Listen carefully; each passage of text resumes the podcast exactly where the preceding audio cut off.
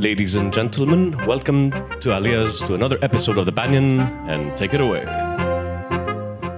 This podcast is made possible by the generosity of listeners and viewers like you. Kindly consider a contribution through Patreon or PayPal. Links are in the details box. Any amount is appreciated. And follow us on social media.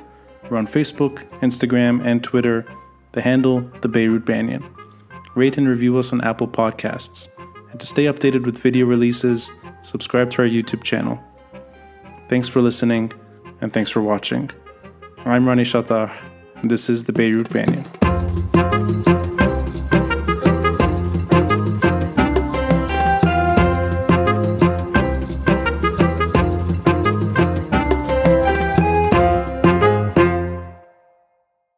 First of all, a round of applause to this gentleman, Samir Bayham. An audio expert and a magician. I don't know how he does all of this, but he's been by my side since February. And now we're going to Hamdoun in a few weeks as well. We'll be traveling Lebanon, taking the podcast live different places.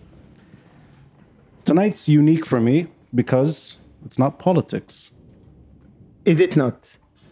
Not the way I understand the usual discussions that take place day in, day out. This is a relief because you're a talented writer. You have a musical way of writing. It's almost lyrical when I read your sentences in French or English. Thankfully, Google Translate does a good job. So I enjoy your pieces, and I've been reading you for some time. And the idea for this episode started in my mind about maybe seven months ago, eight months ago. We were together in Union Marks watching a concert, an obscure concert in an obscure industrial hall. But I think we were drawn together in a way. We started talking about the mess that we live in. And then I realized it's time I have you on the podcast. Thanks to William and Neve, I don't know if they're here still. Maybe William left already. He's outside. William told me you can only do episodes in Aaliya's if you bring Camille Ammoun to Aaliya's. so you're here. And it's an honor to have you here. This is not a very structured episode. I wanted to focus on your love for the city, maybe your writing technique. I think of you less in academic circles, even though you're affiliated now in an academic institution. I think of you as a gifted storyteller. And it's funny because what you write and the way you write and the way you walk through Beirut in your writing is what I did for 15 years. I walked and talked across Beirut. I kept the tour simple. It was called Walk Beirut. No confusion. And then I realized that's what you're doing too. But you're doing it your way. So I'll get into my way as we discuss. Let's start though with your writing technique. Before we get into the articles, really the way you write and this creative nonfiction element you have, why do you use that technique? Why do you lean on first person narrative, which is not easy to do? In particular, nonfiction, but you use it and you use it well. Why you use that technique? And maybe as we talk, why you focus on certain sites and not others? Because sometimes they're typical, sometimes they're not. So let's begin with the writing technique. The writing technique, yes, it's important because it gives the shape to the text that is produced. Um, I have this obsession of uh, transforming the street or the, the urban sentence into a literary sentence. Uh, I've tried to do it in Dubai, which was much more difficult than in Beirut because the sentences are not easily readable. And when I came back to Beirut in 2018, uh, and when what happened in 2019 happened with the uprising or revolution, we can argue on how we can call it. Uh, my publisher called me and asked me if I could write something on what was happening in Beirut. And I chose specifically to stroll one street, this street, uh, and use the psychogeography technique of the situationist. I'm not gonna bore you with uh, the, the def- def- with definitions, but I'm gonna tell you how it tran- translates when I'm walking and transforming my walk into a text. What happens is that I walk a street and I listen or read every single text that is on this street. It can be a sign, it can be uh, an eavesdropped conversation, it can be uh, advertisement, it can be graffitis and tags, uh, it can be a conversation I have with someone I bump into on the street, or it can be a conversation I am having with the person I'm walking with. Because the conversation I'm having with the person I'm walking with, in my understanding, is part of the text of the street because it was generated from the street. If I was having this conversation with the same person somewhere else, the conversation would have been different, even if we're talking about the same things. So everything that is generated from the street is transformed into text. There is also something else I use is emotions, my personal emotions. Uh, when I walk on a street, I can feel excited, I can feel stressed, I can feel comfortable, or dis- or, feel some discomfort. Sometimes I can I can feel fear, depending on the surrounding, the environment, the people, the lighting, the the situation, and all these emotions are also part of the scientific uh, description of a street according to the situationists and the and psychogeography. All of this create what you call the nonfiction narrative, which is not always non non-fiction. Sometimes it is fiction, hmm. but it is fiction with a purpose that needs to describe a reality. So you're leaning on narrative more than actual facts. Is that a safe way of really generalizing your work? I use facts to nourish my narrative. And the ultimate goal is a narrative, is a text with some aesthetics, as you said, musicality, uh, Yeah. uh, flow. Uh, the, the, the, if, if, if I was not writing something I would like aesthetically, I would not write. I don't write to, to, as a journalist, to describe a situation, but the situation produces a text that if I like it, I, I write it, or I write it in a way I like. So we'll get into certain sites and maybe why you prefer certain places versus others. But with your permission, I want to go down this road of psychogeography. So what exactly does that mean? And even there's a piece you wrote, not resilience, subsidence. This is early 2022. You actually referred to that phrase as something it's it's almost like it's your writing technique and it's in the piece itself. So let's go down that road. What exactly does that mean? Well, psychogeography evolved over time a lot. It was, it was the, the term was coined by uh, a philo- French philosopher Guy, Guy Debord. Uh, for him, psychogeography, or how he envisaged psychogeography, was like a, a, a, a- a human science, a humanity, uh, that would describe how the geographical space, the urban geographical space, transform people's behaviors and emotions. So he wanted to study that in a scientific way. This did not work. Uh, and many years later, in the 90s, some British writers started using psychogeography as a writing device, uh, walking in order to write. So that was a device used? Yes, to- oh, exactly. so literally embracing all the senses and then jotting down how you feel. Exactly. The, the reason I'm going down this road, I always thought this was an unfavorable way of writing. In other words, reflexivity or the personal narrative. I always was trained to do the opposite, meaning step away from it. But you're jumping straight in. yes. So that's a tool already established before. And what's the what's his name? The French philosopher? Guy Debord, but for Guy Debord, it was not a literary device. The the writer who who made it a literary device and is a British writer called called uh, Iain Sinclair. Okay. And what he did, he walked in London, the M25, which is the ring of London. Yeah. He walked the whole ring, which is a long highway and difficult to to uh, to walk. He walked it and he wrote his walk, describing everything he saw: parkings, pubs, uh, commercial centers, malls, uh, forests, um, uh, industrial sites, etc. And he he he digressed. So every every every single ordinary object is a is a pretext for an extraordinary digression, and also he used his this writing and he he really positioned psychogeography as such to context to contest the ultra liberal policies of Margaret Thatcher at the time.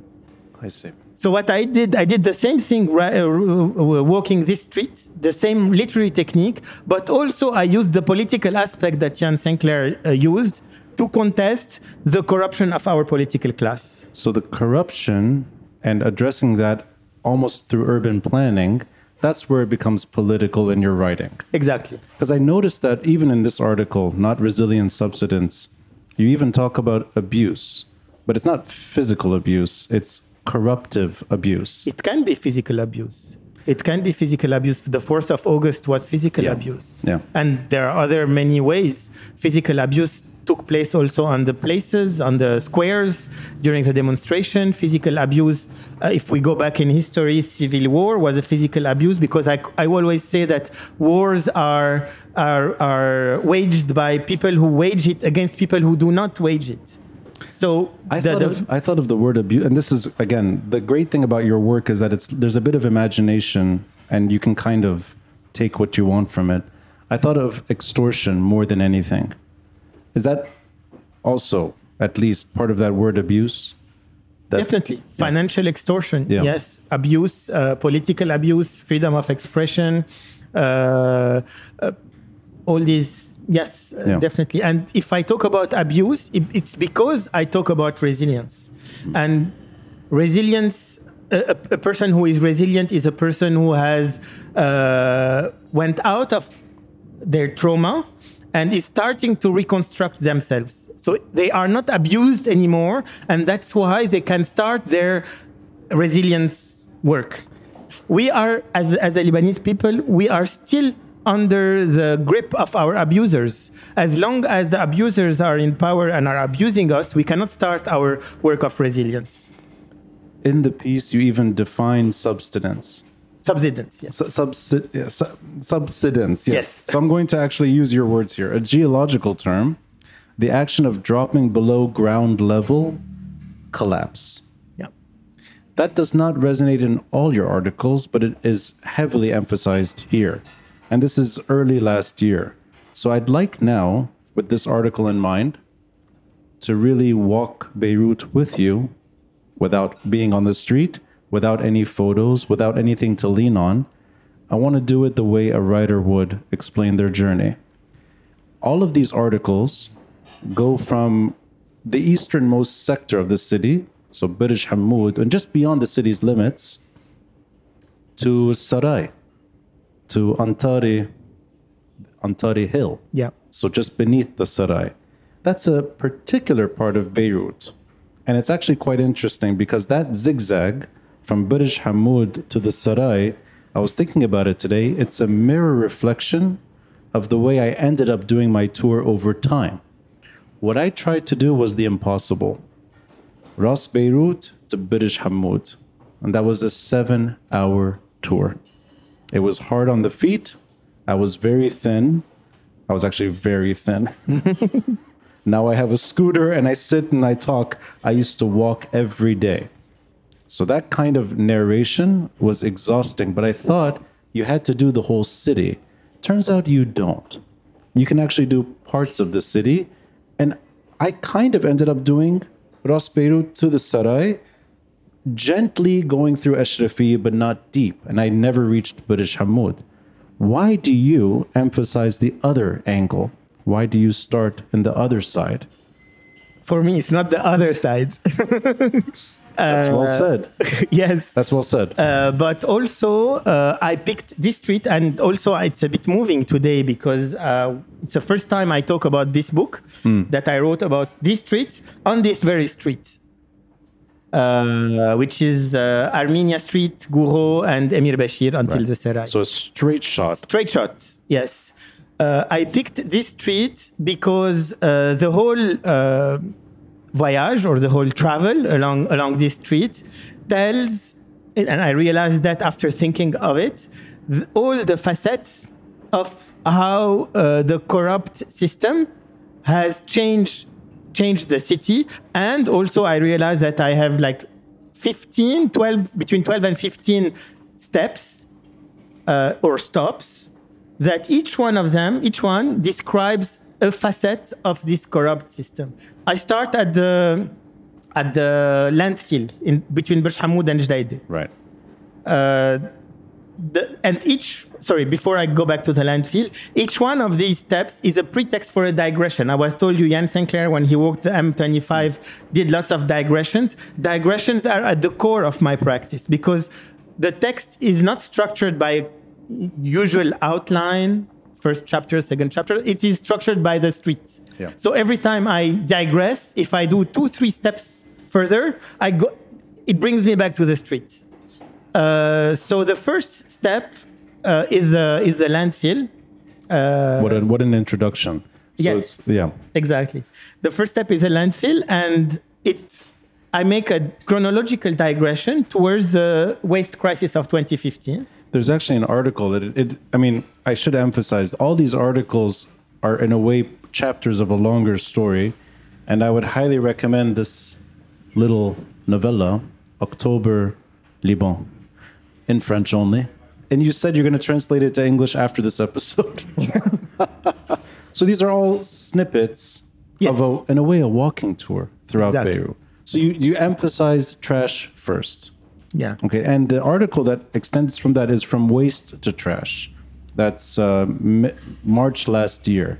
Yes. reflecting on the you stink era and and more. More than that. More than that, yeah. From waste to trash, the title is because I start my walk with waste Yeah, and I end it with trash at the Grand Serail. right, right.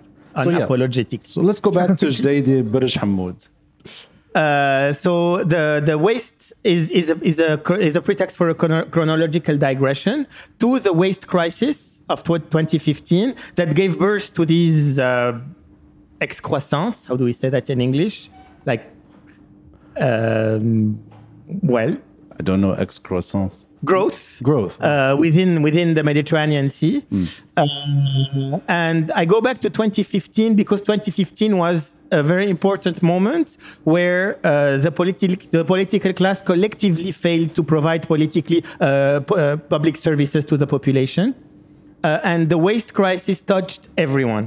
Everyone, co- communities, sex, neighborhoods, social classes, and it's not the, it was not the case at the time, at least for electricity, where people who can afford it had 24/7 electricity. For pollution, where people who cannot go to the sea because it's polluted would go to swimming pools. So the waste crisis was really a horizontal crisis, and that's why the answer of the population was the first horizontal movement that could not be recuperated by any of the political parties.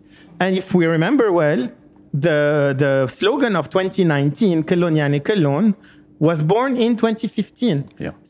And in 2015 also, uh, the first uh, groups of civil society transformed or formed political parties and ran for municipal then legislative elections. So it was it was like a um, preparation for 2019. What happened in 2019 was 2015 in much bigger and I hope I hope much sustainable, even if the movement did not succeed in changing the system.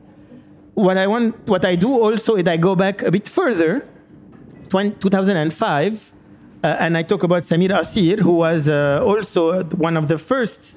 Uh, or the first person from civil society to create a political party, the Democratic Left at the time. Uh, and he embraced the movement of 2005, but he was very precise. And when we called it the Cedar Revolution, he said, no, it's not a revolution. It is an independent sovereign movement against a foreign occupation because a revolution would turn against its traditional uh, political class. And in 2005, we did not turn against our traditional political class. So he was very uh, forward looking by saying, no, this is good. Today we are building our independence. And he said it's an independence intifada, it's not a cedar revolution. Revolution will come later when we turn against our political clash. And it did come in 2019. Again, even if it did not succeed, it was at least a revolutionary movement by all means. as somebody who writes about the city, and we talked about this prior to sitting down, you have the tendency, at least, maybe the emotional tendency, to not want to go too far back in time. That there is an emphasis, and I think you said it already, it's post 2005. All the good and bad, mostly bad. And the urban planning that's anarchic now, it's not urban planning. I want to ask you why. as somebody who used to walk and talk endlessly, I loved going back in time. Not as a hopeless romantic, no. Whether for nostalgia only, I think that's something worth celebrating even when it's not visible. And I think that angle is actually good today. It at least makes you love what we lost.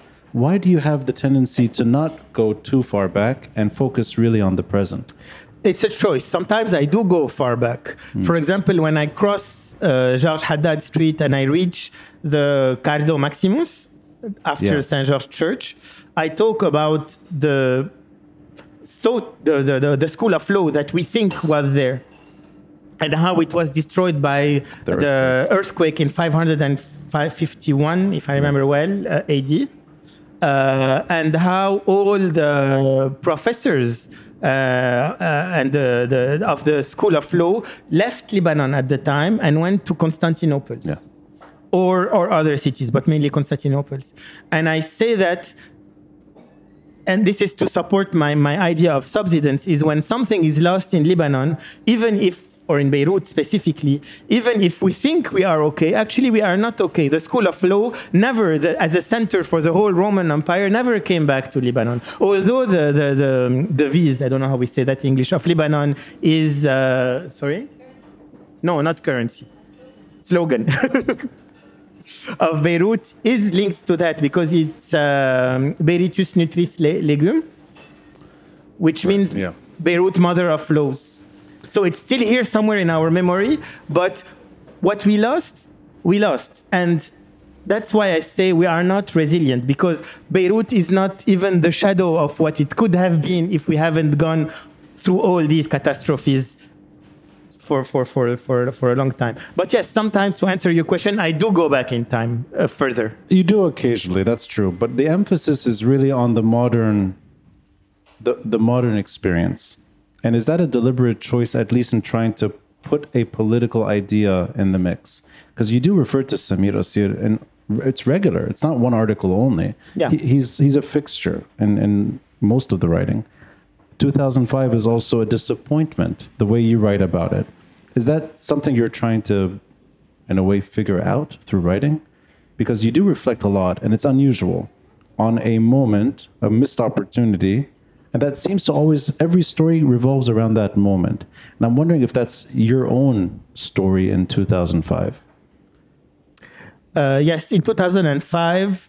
Uh, well, first, I also go back to, ni- 20, to, to uh, 1990, where when the war ends, you would have expected people to hit the street and show happiness.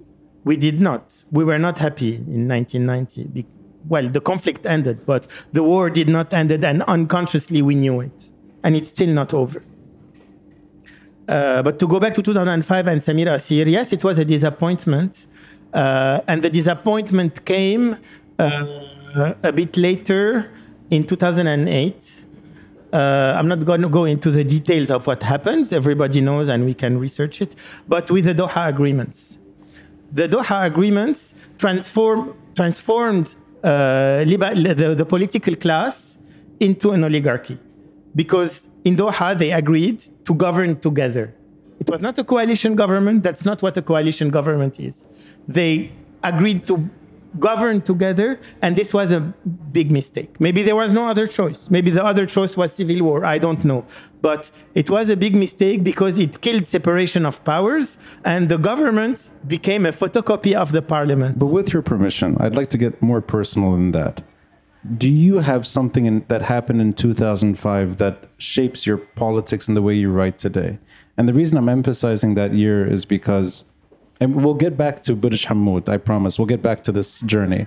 My tour used to end in 2005 Okay. because I didn't feel comfortable talking about the last 15, now 18 years.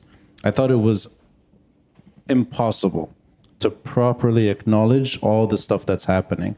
So I went to a comfort zone, which is really Samir Kassir's last words, and I would end the tour next to his statue. That to me was the way to let it go, but you're doing, in a way, the mirror opposite. You're saying, no, 2005 is where my story now starts. A lot of the emphasis goes back to that moment. So, can you just in a way, bring back to life your experience here in 2005. Were you on the streets?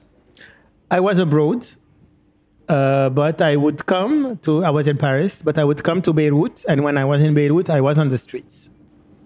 And you mentioned civil society.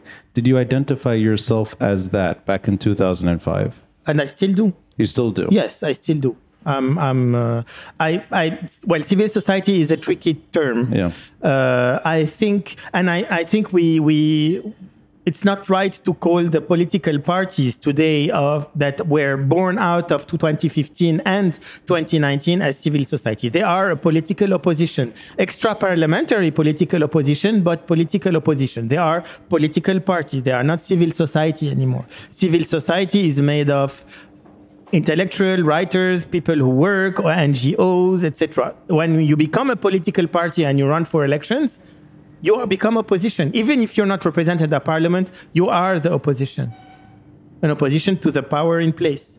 So, but yes, I'm not a politician. Uh, and I consider myself part of civil society, yes. And civil society in Lebanon is very rich and very diverse as much as the political, the extra parliamentary political opposition, it's very diverse also. And that's one of its strengths, but also one of its weaknesses.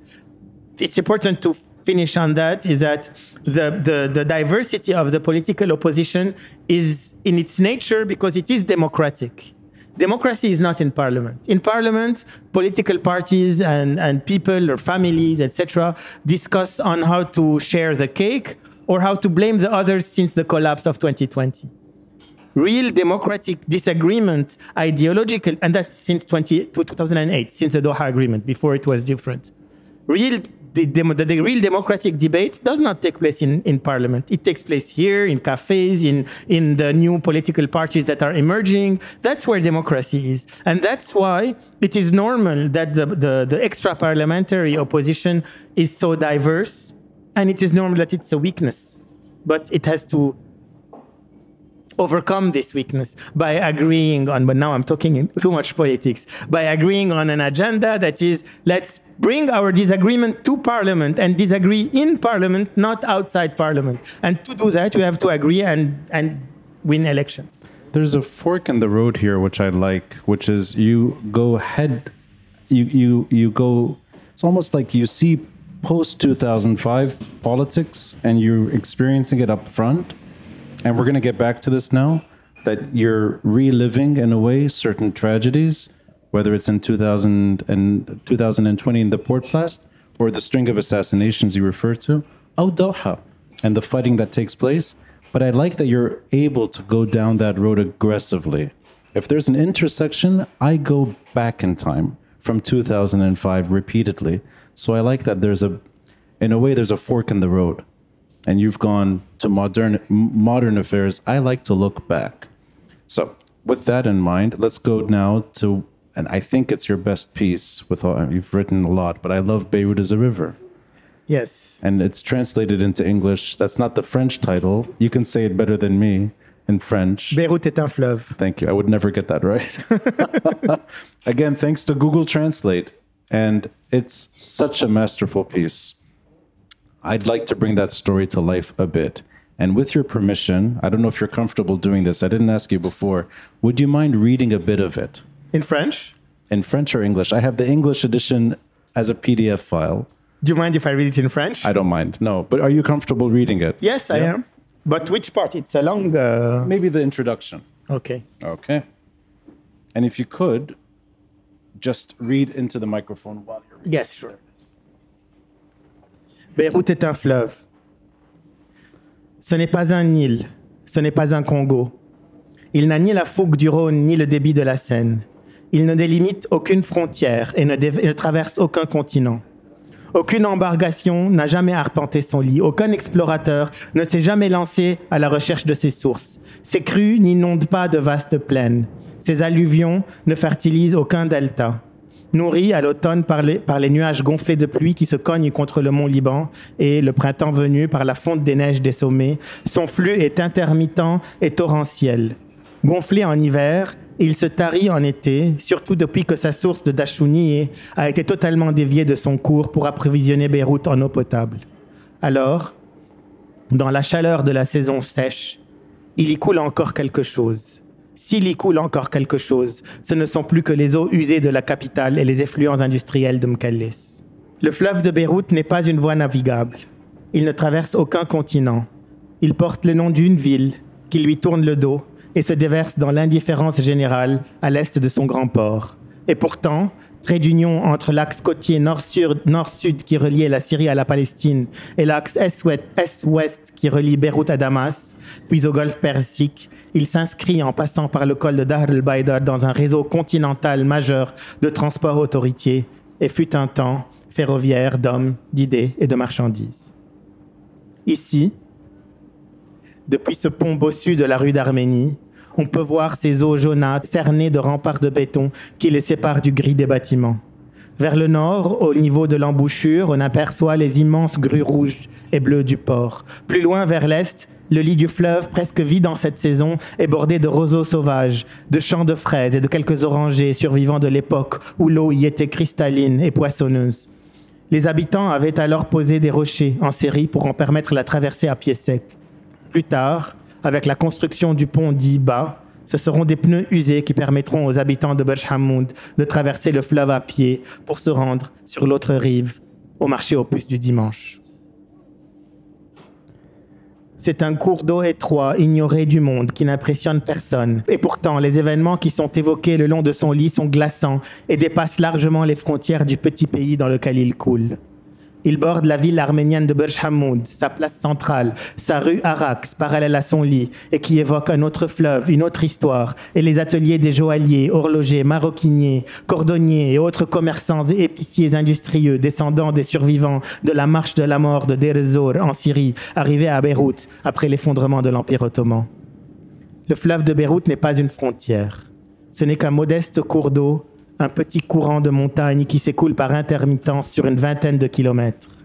Et pourtant, en 1956, le ministère du Plan, qui émet un décret pour le canaliser, le désigne dans la foulée comme la limite administrative de Beyrouth Municipal. La rive occidentale du fleuve borde maintenant Beyrouth, Ferneshebek et Babda, tandis que sa rive orientale délimite les municipalités de Burj Hamoud, Sen el-Fil et Mansouriye. Puis, avec 1975, Lorsque les axes de la guerre froide s'alignent sur les conflits ancestraux de sa montagne, le fleuve devient rideau de fer, il devient mur de Berlin. Le fleuve se transforme en frontière. En janvier 76, quelques mois après le début de la guerre du Liban, au niveau de son embouchure, dans le bidonville de la quarantaine, plus d'un millier de Palestiniens, de Kurdes et de Bédouins sont massacrés. En mars de la même année, une offensive est menée dans la montagne, entraîne des massacres de chrétiens à Abadi dans le Casa de Babda, puis à Amten, à Antoura, à Tershish, dans les hauteurs sauvages où le fleuve prend sa source. Puis, en septembre, une contre-offensive conduit à des massacres de Druzes, à mi-chemin, entre les sommets et la côte, dans les localités de Salima et de Arsoun. Le fleuve est une rivière, ce fleuve est une rivière de sang qui raconte le cercle vicieux des vendettas et des tueries sauvages dont la naissance de l'État moderne avait pourtant promis de tourner la page. La montagne, aujourd'hui réconcilié et bétonné par les routes et l'étalement urbain, grignoté par les carrières, pollué et déforesté. Seules ses crêtes les plus escarpées et ses gorges les plus profondes sont conservées, sauf bien sûr quand elles sont transformées en décharges sauvages de déchets. Round of applause, please.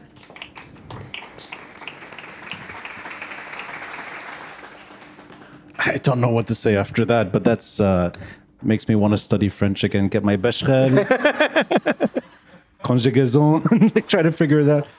It's so it sounds so much better when you read it out loud in French. But I recommend anyone who doesn't speak French or read French, just go to Beirut is a river, write your name there, it shows up in English. Okay. And it's I read it 3 times and I want you to walk me through how this article came about. Are you literally walking on that bridge from Burj Hamoud to Mar Mikhael? Yes. The, the, the river is one of the 12 steps of, of the book. And uh, in, in Octobre Liban, I don't talk about all these political elements. They came later to my mind. Uh, the, so, as I told you, for the waste, I did a chrono- chronological digression, and the walk bring, brought me back to the, to, the, to the text. Yeah. The river is a pretext for a geographical digression. I, di- I go back in my mind to the, to the summit, to the source. You know, there is this whole romantic quest of the sources of the Nile or the Amazon, etc. Well, and I, I start this text like this this river is not an Amazon, it's not a Congo, it's not a Nile, it's just a little insignificant stream and it's very polluted and it's dry most of the year. But I still am gonna go and look for the sources, like have this romantic quest of the sources of Nahr Beirut. And what I find is first so many of the contemporary problems of our our contemporary world that are exacerbated in Beirut. First, I find the urban sprawl, deforestation, uh, illegal carriers. Uh, uh, that the carriers that, that are the, which stones are used to cement the, the, the coastline. Uh, I also find the history of massacres because I realized, although I know subconsciously, that after, as, as soon as this goes out of Beirut, the river was a divide between east and west in Lebanon, the political east and the political west. But it was also, at the time, uh, superposed with the Cold War. That's why I say at some point the river becomes a prolongation of the Berlin Wall. Uh, and interestingly enough, uh, it uh, it it falls. This this wall, this border falls in in in 1990, a year after the Berlin Wall, for the same reasons. So it shows also the place of Beirut in the world, and that that's the name of my my, my column. All the column, the column, the 12 columns are called Beirut in the world because each one is also a pretext to replace Beirut in a global context and say how Beirut is exacerbating most of our contemporary problems, whether it's environmental, climate change, uh, sleepwalking. When we walk uh, eyes closed towards the cliff, we are sleepwalking. The war in Ukraine is sleepwalking. Where are we going? Climate change is sleepwalking. We're not doing anything. Let's not fool ourselves. We're sleepwalking towards a catastrophe. So Beirut is, is, is at the forefront of these international problems. But on a positive note, maybe it also holds the solutions to these problems. And that's why it's important to the world, I think. I've stood on that bridge my whole life. I've crossed that highway bridge and the side road my whole life. Um, I've done episodes with urban planners that like to show how it looked in the 1920s or even earlier sometimes, Ottoman Beirut. And you're right, it's a small little stream, but it looked like it was a healthy, healthy flowing stream with vegetation and an unrecognizable landscape. Now you're right, it's quite horrid to stand there and try to enjoy Beirut River. But there's that that angle you write with, which is it's a common it's a common thread in art in all your articles where you're taking Beirut's case and making it almost like this is a universal corruption issue. Why do you see Beirut this way? And I, I'm trying to get at you in a way you're you're flattening Beirut and you're making it part of the world, maybe more than it is. Yeah. So why do you do that? Is it something that you've seen in other cities where you feel that there's a repetition? Because in my mind, and actually every urban planner I've spoken to, that includes someone in the audience, Sara Yassin. Oh, there she is. I did an episode with her. Half of it was about her leaving Beirut Medinati on the day she left Beirut Medinati. The other half was about urban planning. I don't sense from most urban planners of that universal message. It's more that Beirut's case is quite unique and quite uniquely problematic. You're saying the opposite. So, how did you come to that conclusion? Uh, I'm not the only one. Who thinks like this. Um, there are lots of writers, and usually writers uh, who, who think like that. Dominique Edde wrote about that. Charif Majdalani wrote about that. Uh, a French philosopher, Pierre Parlant, also who, who spent some time in Lebanon and wrote about Lebanon, a book called Karantina, uh, put Beirut in a global perspective like that. Uh, So it's the angle of not being an urban planner when writing. You're allowed to be more. No, I really think that Beirut has this in it, that it is like the center of something uh, in the world. It's it's it's it's in a way central, and it exacerbates all the problems of the world. Uh, Dominique Edde writes that Beirut is at the forefront of our global apocalypse. which is a bit of an exaggeration. It's a bit of an exaggeration, but that's what writers do. they exaggerate. Uh, So it's the imagination afforded to creative nonfiction that you can take a city like Beirut and almost let emotions guide you there. Is that a fair way of saying it? Because it's it's it's the same the same process, Ronnie, that I did in Dubai mm. to a certain extent in Paris. Although I did not write about Paris, but I wrote about Dubai a lot. I the same process, the same exact process, did not lead to the same conclusions. Oh, I see. So I think, mm. and I don't think we need to define it here, or I I feel that Beirut has something. Other cities have other things that are very important uh, that make that make them central to to, to, to global uh, trends. And but I think Beirut has this in it, and that's also maybe why it's so attractive to to people who come and discover it. While it is a city that is collapsed, that is suffering, that is destroyed, that has been destroyed and not rebuilt as we think uh, so many times. It has scars, and still there's something. There's something that attracts people uh, that is not describable, that is not definable. so the familiarity and the collapse we've lived with is a shared experience. That you would be comfortable saying that. I, I, I can't see it that way, unfortunately. And maybe that's prejudice. How do you on- see it? I think I'm prejudiced. Maybe I'm too biased. Maybe I'm actually reading the room wrong entirely. I see this city's problems as severely unique. And that's maybe why it becomes more attractive to people that have never seen anything like this. I think it's unique in the sense that it's very intense and very, very, yeah.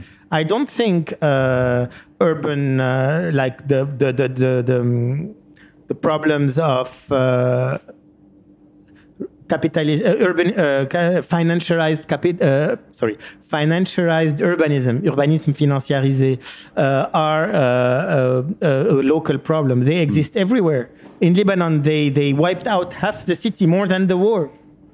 Uh, I don't think air pollution is a is a problem uh, that is specific to Lebanon.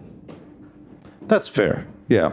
I meant more in the topography and how it degenerated to a point that it's almost unlivable sometimes. I think I think of that massive collapse and unique freefall of a cosmopolitan city that once shined not that long ago. I think that is very special. I can't think of any other city that has flipped on its head the way Beirut has. Look, Beirut shines every now and then. Of course, there is what we call the golden era of uh, pre-Lebanese war in, in the 70s, but it sh- it shined again in in uh, in in the 2000s, in the 90s, then in the 2000s, then in in 2010 until uh, 2018. Uh, every now and then, now it seems like it's shining again in a way. It's it's it's not the, there's no one golden era. There are waves of of of um, of revival that are followed by waves of of uh, destruction. I think you're a better observer than I am. You see patterns in ways that I don't. And maybe that's where the musicality of the of the writing comes from. It's almost like there's there's something that you feel and in familiarity and it's not just Beirut. Sometimes you go to London in your writings too. I, I don't see it and maybe that's just what makes you a better observer and better writer. I love the way you play with the first person narrative and going from Burj Hamoud across the bridge just into Mar Mikhael, you wrote a great piece called I Am No Longer a Silo. And that came out last year in 2022. Yes. It's a first person narrative, and it's a challenge to do that. I think it's actually a huge challenge to be the silo and write about yourself. Um, there, I have two questions here. The first is why did you use first person narrative here? When you could have done the same exact story in third person narrative. You could talk about the silo, you chose to be the silo. And the second question is the unique catastrophe, the second largest non nuclear blast in modern history, to me is not a universal message. That is a very, very unique story. But you dare the reader to take it into a more global problem. So I want to go down that road too. But first, why the first person narrative? Well, this piece in, in Lorient was published on the 4th of August for the commemoration, the second commemoration of, Yeah. the, of the blast. Uh, but it's part of a longer text uh, that is 10 pages long and that is part of a collective book on the big catastrophes of the 21st century. So in this book here, Yeah. Uh, there is a text about uh, the earthquake, the earthquake and the tsunami in Fukushima. There is a, a text about the financial crisis in Greece because catastrophes are also financial. There is a text about um, Haiti and two texts about Beirut. And when I was asked to ask to write this, this text about the explosion, I thought first I don't want to write about my own experience of the of the explosion. It it was I mean, we all told our stories, and they are all different yet all similar. Uh, some people are not here to tell their story, which is a very difficult thing. Um, and I also, uh, when looking at the explosion and how I, as a as a small tiny human, lived it, I I saw it. It was so big, so inhuman in size, in scale, in impact that nothing would be able to to describe what happened, what happened, except something that is as huge as a silo. And that's why I decided to make the silo speak. And the silo saw things that we will never see. He saw the Rhosus coming. He saw the blast at in his in in, in, in his in his guts. He felt it in his guts, and he survived until now. He's like a shadow of of what it was, uh, even just after the the explosion. But it is still here to tell the story, and I think he's a great witness. And he's a witness of more than the explosion. He's a witness of a big chunk of Lebanese history. He was built in the 60s uh, and he was eviscerated or he almost died in 2020 in between the 60s and the 20s of the 21st century is it's a very rich period where everything that we live today is already was already written. And i, I make him say that the whole story was already written in, in its in its uh, in its structures uh, since its inception uh, in in in the 60s uh, the silo was built by a Czech company, so by a Soviet Soviet company. It was financed by Kuwaiti money, Yeah. so by Western capitalist money. Okay, the Western capitalist money came from the east east of the silo, right in Kuwait, and the the, the construction company frame came from the global east, but from west of the silo Right. aren't we talking about the complexities of Lebanon already in the construction of this of this building? So it's it's so telling. It tells so many stories that uh, yes, it's I think it and I think it has so many things to say yet. Uh, as as as part of the complex texture of this country. There's a section of the piece, and I'm not going to read it in English because it's the Google Translate. Although, No, it was translated. oh, that is a Yes. uh, Lorient today. Yes. Oh, great. So I'm, I, it's fine to You quote. can. I may do that a little later then. Okay. No, because I uh, it's good to know Google Translate and Lorient today's hired translator are doing the same. AI is definitely destroying. I will let you judge. You're you're the you're the you're better in English No. than me, so I will let you I don't know judge. The there's a there's an emphasis on certainty of this structure up until a moment where I notice the shift happens where you take one step back, even though you are the silo. Mm. But in my mind, you say something towards the end, which is a it's almost like the silo doesn't know exactly what happened. The silo is not sure. Yep. I would argue the opposite. And I'm saying as if I were writing, and I can't write as well as you, but if I were thinking, I am the silo. I am the silo. I'm writing about myself, Mr. Silo. I know everything that happened.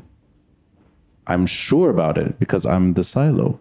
But you take a different road. Yes. You take a road of we can't be sure. And you know why?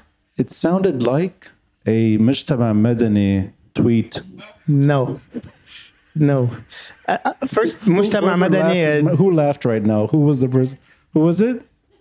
Michelle. Where's Michelle? Where's Michelle? Can I see it? Thank you, Michelle. Thanks. um, One yeah. person appreciates that. Well, there's a reason why the silo doesn't know because I didn't want for uh, uh, telluric or titular, how do you say in English? I don't know. that For uh, like almost a god to to know everything, and and he stressed exactly who would know. He said, and maybe we can find the sentence: Yep, the most complex the most, but also the most fragile of human inventions will be the only uh, thing that will be able to know. And this complex yet fragile thing is the independence of justice. So only humans, by activating and the independence of one of their most wonderful invention, which is independence of justice, will be or would be, if they let it work, able to know what happened on that day and, and the months before. But the silo knows.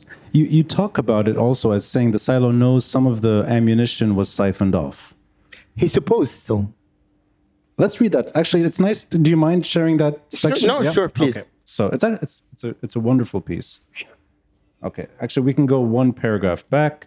So it's two paragraphs, beginning at Oh, I where? will, and it goes to. Sorry, sorry about that. It goes to uh, justice here.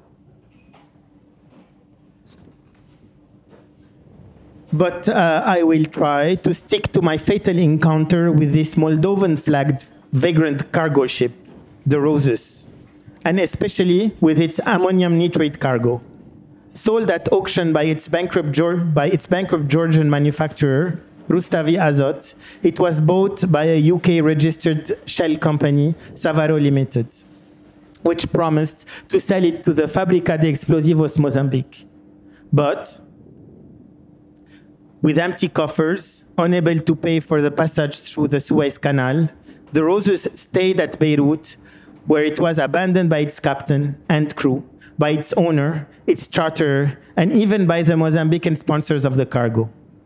On October 23 and 24, 2014, the Beirut port authorities unloaded the bags of ammonium. On February, 20, uh, on February 18, 2018, the Rhosus sank on site. I don't know if Beirut was the final destination of the cargo or if this Fabrica de Explosivos Mozambique story was only a smoke, a smoke screen. I don't know if the ammonium nitrate in warehouse number 12 was siphoned off for years because, according to some reports, if the totality of the cargo had exploded, the whole city would have been wiped out of the map. I don't know where the spark that caused the fire and the explosions came from. I don't know if the accident was intentional or if a succession of human errors and negligence led to this catastrophe. The only way to sort out the real from the fake is to make good use of the most elegant, the most complex, yet the most fragile of all human inventions, the independence of justice.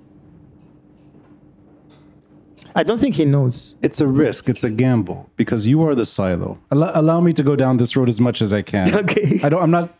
I'm not trying to question the writing. The writing is excellent. It's more just thinking about how somebody can represent something so so magnificent in architecture and so tragic in our lifetime, and also urban planning, politics, geopolitics, everything. It's, the, it's what we're living through right now. Yeah. It all happened there. I, I don't know if justice here or that notion of uh, aspiration, I don't know if the silo would say that. What would he say? I would, silo would say, I know. I, I think so. I think the silo. Maybe he knows, but he wants to give a chance to this wonderful invention that is the independence of justice. Right? Both both met the same fate. In our lifetime in this country, both whatever survived the civil war, like the silos, restored fully after the war ended. I think only damaged in the 80s with one shell. Yes. So that monster beast made its way through 15 years of fighting under Kuwait control, then under everyone else's control at different stages, under Syrian control, even under Hezbollah dominion. It stayed. It stayed. Silo stayed. And it was useful. its wheat is useful. So it doesn't serve in itself a function. But if I'm that majestic uh, center point for everything, meaning trade, infrastructure, weapons, money, ammonium nitrate, all smuggling that happens there, I would be the smartest Lebanese structure, and all the answers would be right there. And it probably is. But again, the silo I see is Yeah. a is a Democrat. He's I agree with you. He certainly knows, but he really wants justice to operate. And we go back to Samir Kassir. Yeah. Samir Kassir was a, was a Democrat. He believed in independence of justice, in separation of powers. And when he was, uh, I will not go into the details then, but when peop when the generals were put in jail, he said, "I want them to have a fair trial." I want them to have a fair trial, although they persecuted him. Uh, I I think the silo is a Democrat, and he wants independence of justice to be uh, to be uh, reinforced, especially in a country like Lebanon, where everything can give uh, justice its independence in terms of competencies, culture, history, etc. We just talked about the school of law. Uh, so I think the silo, the silo has the longue durée on his side. He doesn't care. He's anyways. Anyway, he also says it. Maybe tomorrow I won't be here, and probably he won't be here tomorrow. Uh, he doesn't care. He just his legacy will be the independence of justice, and that the criminals will be uh, persecuted. you took on the challenge of being a silo and it delivers in first person narrative. Uh, I want to go from the silo though towards Martyrs Square in downtown. I know we're jumping over some terrain here, but the reason I'm jumping from the silos straight to Martyrs Square is because that's also a part of the city that's erased Yes. albeit not through that standard form of violence, more through urban planning catastrophe, and prior to that, civil war destruction. yeah. So Martyrs Square downtown, all the way to Antari and Antari Hill, Sarai, that's the green line. Your writing goes back in time there deliberately. So that is one chapter of history, one location where you bring Ottoman Beirut back to life. And that's, I think, quite important that downtown was the center point for the city, and downtown was it's where it's where everyone met, and you write about it that way. So you honor the role of downtown. Can you walk with me a bit in how you do that? And I will, on the other end of that, show you how I used to do it on my side. Yes, with pleasure. Uh, I'm going to use languages. Sure. When you walk from Daura to Riad Solh, Yeah. you hear several languages. First, you hear, you hear Amharic, Tagalog, and pe- pe- people, domestic workers who, who speak, who has Arabic as a lingua franca. So you hear a nascent Creole Arabic that is, that is being uh, born in, this, in the early neighborhood of Daura. Then you enter Burj Hamoud and you start hearing Armenian melt with, mixed with Arabic. For the oldest um, people from Burj Hamoud, you hear also Turkish. You cross the bridge and you enter the gentrified neighborhood, gentrified neighborhoods of Gemmayzeh Mar Mikhael, and you start hearing alongside Arabic, French, and English, mixing all together. Sometimes still a bit of Armenian here and there. Um, and when you cross the George Haddad st- Street, silence, zero language, no language, because nobody's there. until the Grand, the Grand Serail. Yeah. Just, uh, and I was telling you what you hear, what you when, when you eavesdrop conversation, walk the whole street and see what you hear. All these languages, and then when you cross George Haddad Street, thank you, Stephen. That's awesome. Thank you, Stephen. What, does he come with you to every bar and get you drunk? Always. Thank you, Stephen. I should get myself a Stephen. You know, so yes, so no more languages. I wake up in the morning, there's coffee. Oh, thank you, Stephen. So, so just this, this, without talking about architecture or urban planning or the failure of building a new city center, etc. Only listening to what's happening on the street and the language that are spoken and the way they are spoken, the way they are rich and and boiling and mixing together and creating a cultures. As soon as you cross the George Haddad Street, no more languages. Nobody's talking because nobody lives there. Almost nobody works there, and that's for so many reasons. So you're willing to say something which is unpopular in most circles today. I think when people talk about narrative and history, you're honoring something which is, I think, is good. It's the complicated identity from one street to the next. So all these languages and all these identities, they're not consistent. They, it's almost like you can go block by block and suddenly you're hearing a different different different language altogether whether it's Burj Hamoud into Mar Mikhael Yes. into Gemmayzeh or if you go back in time you hear dialects and I think that's rich rich in diversity how about the other end of that argument which is identity is everything and national identity is lacking I what you described there to me is national identity Definitely. having a having a mixing that's uncomfortable And in the text, when I talk about all these languages, Amharic, uh, the, the Armenian, Turkish, Arabic, French, Arabic, etc., I end I end my sentence by saying all these Lebanese languages. They are all Lebanese. Yeah. People speak these languages in Lebanon, so it's they, and there are communities that are established and have been there. Let let alone their papers or or or what they do or how they are living here. These are Lebanese languages. Uh, yeah, and complexity is definitely a, a wealth. And Simplicity is is is the is where uh, fanatics uh, strive. Yeah. Complexity excludes them totally. And in my mind, the build-up would lead to something even more mixed and more diverse, which is downtown.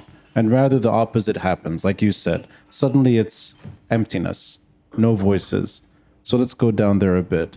How, how are you how are you writing that? Are you literally just are you using all your senses in downtown to try to explain the emptiness? I, I always struggled. I, I struggled so much with trying to bring downtown back to life. So how do you do it? What is your preferred technique? Alone, Yeah. I cannot. But all together, we brought it back to life several times, several times. And the most recent time was in 2019. It was when people were criticizing the uprising, saying it's a kermesse or what. This is what a revolution is. This is what an uprising is. You have places where people had fun, listen to music, uh, go go with babies and kids on strollers. You have places where people sold books and um, uh, dara, corn, or sell coffee. You had places where people would learn things under the tents and in the egg. Uh, where people who come and teach people on what is separation of powers, what is democracy, etc. And you had a violent point that is also very needed. I'm not a pacifist. At Riad al-Solh, where people were the most violent people, were confronting the police, the Darak, and the the part, the the, the um, Haras al-Majlis. Yeah. So a revolution is all of this. And Beirut was the, the city center, the, the, the whole city center was alive in 2019. It was, it was back to what it could would have been, and I, that I didn't know in, in, in, the, in, in its, uh, in its um, alive history before, before 75. Yeah. So so yes, uh, it's it, and and I think it will happen again. Again, we're talking about waves. I think it will happen again, and it will go a bit further. Not enough for most of us, but it will go a bit further next time. Like every time, it went a bit further.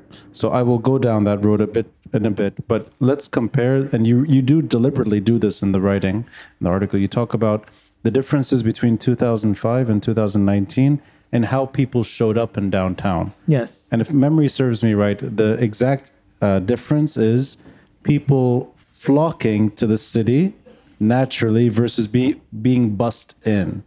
I thought, and we're we're of the same generation.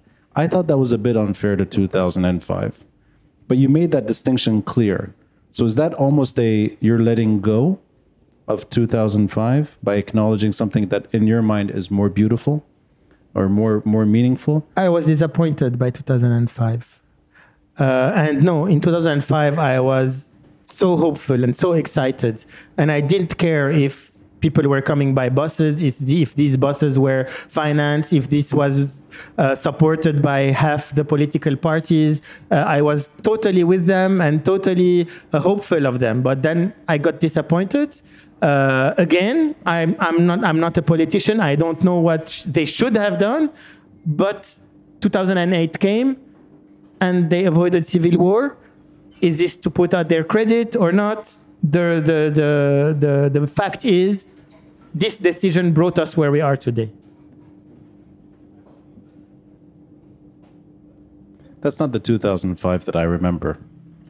See, the disappointment you have and the way you embrace it, I think, has produced a lot of eloquent writing. I honor it, I own it. I still think, and this is unpopular to say today, I still think 2005 produced everything else after. I, I see a direct link. Don't as- misunderstand me. Hmm. 2005 has great accomplishments. And as I said, 2005, 2015, 2019, and the next one, Yeah. every time there are gains that will not be totally retaken by, by the negative wave that will come back or the counter revolutionary waves, whatever we want to call them or describe them. 2005 kicked out the Syrian army from Lebanon it was not only uh, the people in the street, not only the politician, it was also a, a political global context that was favorable, favorable to that. Uh, but this happened. It is an important accomplishment. It also made people realize uh, it was the first time people were coming together after uh, 15 years of civil wars and 20, 20, 20 15 years, 15 other years of uh, glacis, like everything was frozen under under Syrian occupation. Uh, so it's an it's a very very important moment, and probably without not probably certainly without 2005, 2019 would not have happened. Definitely, I totally agree, and I'm yeah, I agree with you No, that. it's it's a it's a way it's a narrative. I think it's it's a way of looking back in time and the conclusions one reaches over time. I think politics died post two thousand and five, in 2008. prim- primarily in two thousand and eight, and the political journey that Lebanon has been on was beaten to death over time. Agreed. That yeah, that's the kind of way I look back on 2005. But versus how people show up to certain squares or not, no, I think 2005 was a massive achievement. It was. I totally agree with you. But maybe not for the same reasons we share. Why? I don't think civil society is the noble the noble group in both sides of the story. I think they're doing the right thing always. For the most part, they stood on the right side of history. But I don't think everyone else was bad. That's kind of where I think there's a lot of narrative issues that happen over time. I think a lot of good people showed up and some of them some of them did try and that is not i think it's more looking at looking at non-civil society in that story and how it ended up being a perverted version of itself I also agree with you. Civil society is not monolithic and it's not uh, a good force that is always good. Civil society are its people, its organization, its NGOs with whom we can disagree, who can make mistakes, who can take wrong positions. And civil society, by the way, in 2005 was split.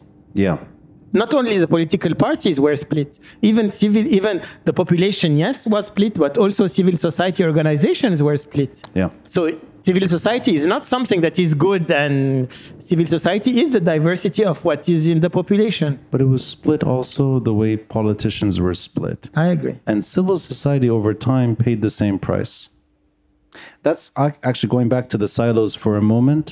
I think there are people and structures that know what happened. Oh, definitely. Yeah. I totally agree with you. Right. So there's, I think, I don't know if maybe I'm going too far in this, but I always see a gap in that. It's looking back in time with disappointment and despair rather than looking back and being able to focus in on something that has destroyed this country to make it an unrecognizable place. Yes, I agree. Yeah. Yeah. That I think. And I that, totally agree. Mm. And that's why justice is important. Yeah. And I'm, I think I know where you're going. Mm. And tell me if I'm wrong. I think that from all the, the political parties that have ruled, that have participated in the civil war first, and or that have ruled uh, together or alternatively uh, for the last 40 years, they are not equally guilty of the situation we are in. I totally agree with you. Some are criminals, some are killers, some are uh, thieves, and some made poor choices.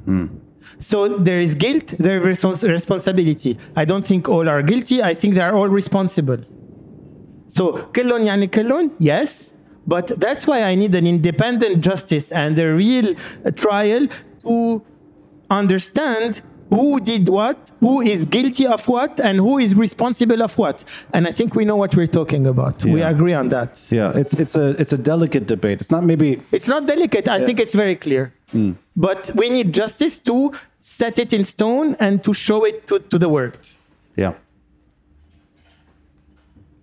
That's the one thing robbed from everyone, whether they're in a political party that goes back to the 30s or a civil society activist who ends up meeting the same fate. I think that's a fair way of putting this all together. I'm not an activist. I try to think of what's happening and to describe things and Yeah. to understand things and to think, to give, to, to, to inject thought. And yes, yes, كلهم يعني كلهم, but I want justice to tell me who did what and when and who is responsible for what. Some people can go to jail, some others can pay a fine, right? So there, we're going to take a small break. Okay. And after the break, we'll open it up to the audience. They can ask whatever they'd like about writing, about politics, urban planning. With pleasure. So order anything you'd like. 10 minutes. Thank you, Camille. Thank you.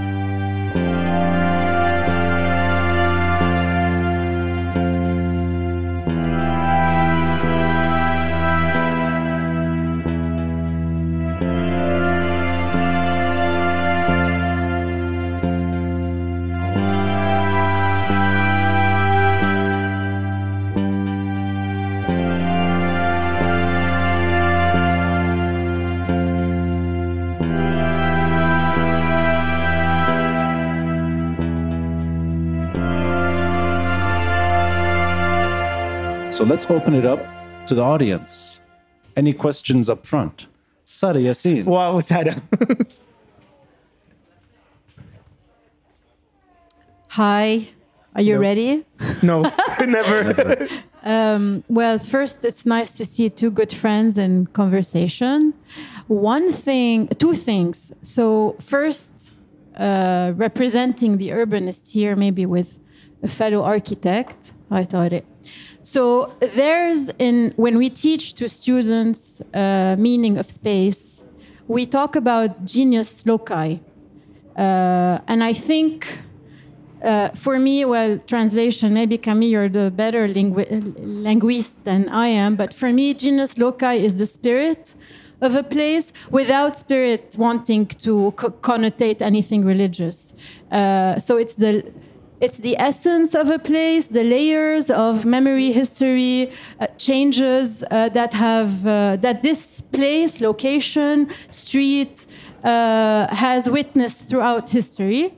Uh, and this, for me, is very present in your writing and in your uh, Walk Beirut, which I did long, a long Oh, time you ago. did? Yes. Oh, you're kidding. 20, 20, 2000, tw- uh, 2008, maybe. Oh my God. Um, s- so, so a place, for me, as a practitioner, a place has a spirit, and this spirit persists throughout political changes, through uh, uh, maybe even climate change, and we could go into that with Camille. The other thing is, and maybe that's uh, the question of void. So when we speak of Martyr Square, again, that's that's an exercise that I used to give to my students. Uh, the idea of urban void and the relationship of urban void with uh, narration and uh, the act of protesting. So, if we did not have these urban voids in downtown, could we have had 2005, 2019, 2015?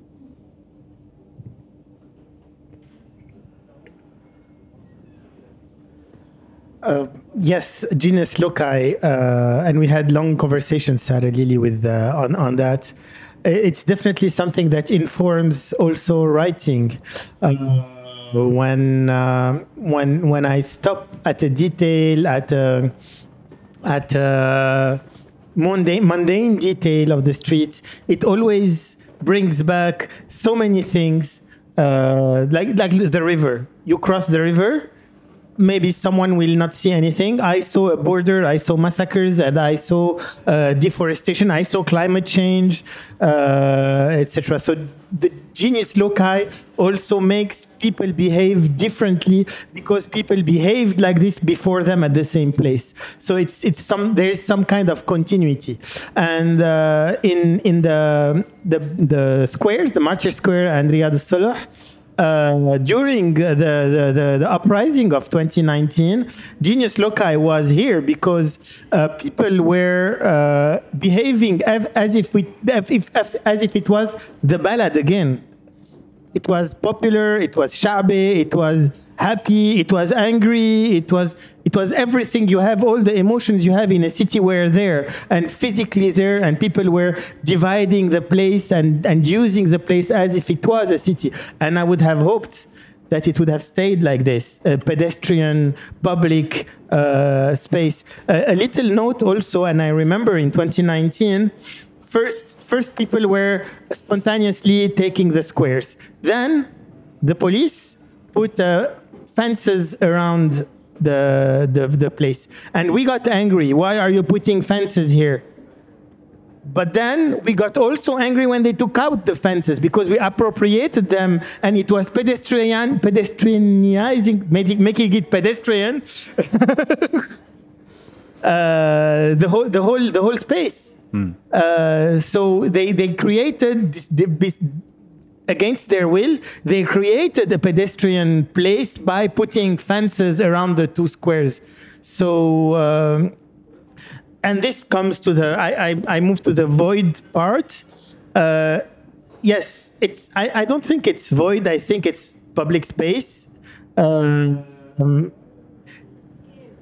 scale, yes, but when you see uh, how Arab Spring uh, took off in other cities like Cairo with uh, Tahrir Square, which is a square, which is not a void, or maybe you would call it a void, I don't know. In Bahrain with uh, Pearl Square, that, by the way, they destroyed after the uprising. Um, I think it's a presence of big public spaces that that allow people to to to to, to that are allowed to be appropriated by people. But I don't know if you have another well, I mean, perspective. You would know that you're far more uh, advanced in this field than I am. I'm just a spectator. I look at it as an amateur, and you've written about it. I think in both as a creative nonfiction writer and also to a certain degree an academic. So I'll say it the way I understand. I think had Martyrs Square not been brought down in 1993, 94, I think the same thing would have happened. So I don't think it's just because there are parking lots, or for that matter, that it's an eyesore today at how vastly expansive it is without anything there. But I think had it been crowded, jammed, with or without Solidere, I think people would have gone to the same location. I think that is the power of Martyrs Square. And maybe not everyone appreciates the in depth history Maybe people don't proactively think about the hanging in 1916 or independence and what it meant. But it holds some weight. Any other location in Beirut wouldn't seem right. I think that's that's the and that's the place that if I don't know if I share the same sentiment you do. Yeah. That the next round will be bigger. I think 2019 is the biggest in history, and it, I think that's that's the that's the zenith. But if there is something else that happens again, I think it'll happen in Martyrs Square. Yeah, yeah. Also, uh, just to jump on on what you said, uh, I think there was socially in Lebanon uh, the, the the possibility of an uprising like the October one, the October uh, 2019 one. Uh, usually, urban planner in in authoritarian states love big spaces because they are able to to control the crowds. So I don't know. It's another it's another point of view. Maybe maybe despite the void, we demonstrated uh, against the violence of the state.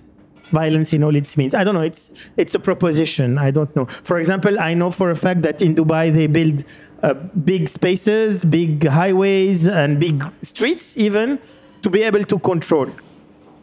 Uh, it's so I don't know. It's it's a double-edged sword. I think. And I remember, I mean, go, comparing the two only in terms of how it functions, the build up to 2005 was also part of the story. People walking from Achrafieh, people walking from Ras Beirut. So it kind of made sense too. Yeah. It still is the natural focal point. It's a geographical center. Exactly, Even if yeah. it's not the urban center, it's a geographical even, center. and you said it earlier, even when it's dead, yeah. it does come back to life when necessary. Genius loci. That's genius loci. Yeah. Which language is that? Greek? Latin. La- Latin. Thanks. I should have said that in 2008. Are there other questions? Michel. Is it working? Yeah. Yeah, well, I have two interventions. One that might not be related to the subject, and the other that is directly related to the subject. But I want to rebound on the small uh, laughter I had uh, Yes. when you mentioned, uh, you said it's a little bit like a uh, civil society statement. Uh, I think uh, I was more offensive than that. Tweet, yeah. A Mujtama Madani tweet. Mujtama Madani tweet, absolutely. That was fantastic. Thank you, Michel. Do I get a free room at Uh, yeah, definitely, definitely. Thank you. Thank you. No, but you, you put your uh, finger on a uh, on a wound that uh, I don't know. I feel that we aren't often aware of uh, the narratives that we use. The Mujtama Madani and uh, like all the way uh, it's been carried by the media, by the people, by uh, uh, because funny enough, we consider that uh, 2019 was the Saura of Mujtama Madani. Whether we agree that it's a Saura, whether we uh, agree that it's Mujtama Madani, but I think quite often we tend to uh, put everything in this bag that is called Mujtama Madani. What's Mujtama Madani? Is it you? Is it Camille? Is it me? Is it everyone? Uh, and in a way, uh, I have the feeling that most of the media, like the traditional media that is controlled by the traditional political parties, tend to want to uh, degrade the image of whatever has been achieved uh, in the September uprising. Uh, using Mujtama Madani as something we can hit on because otherwise there is no one we can hit on. And in a way to to try and uh, empty uh, whatever has been acquired from uh, its meaning. I don't know if I make sense in what I'm saying.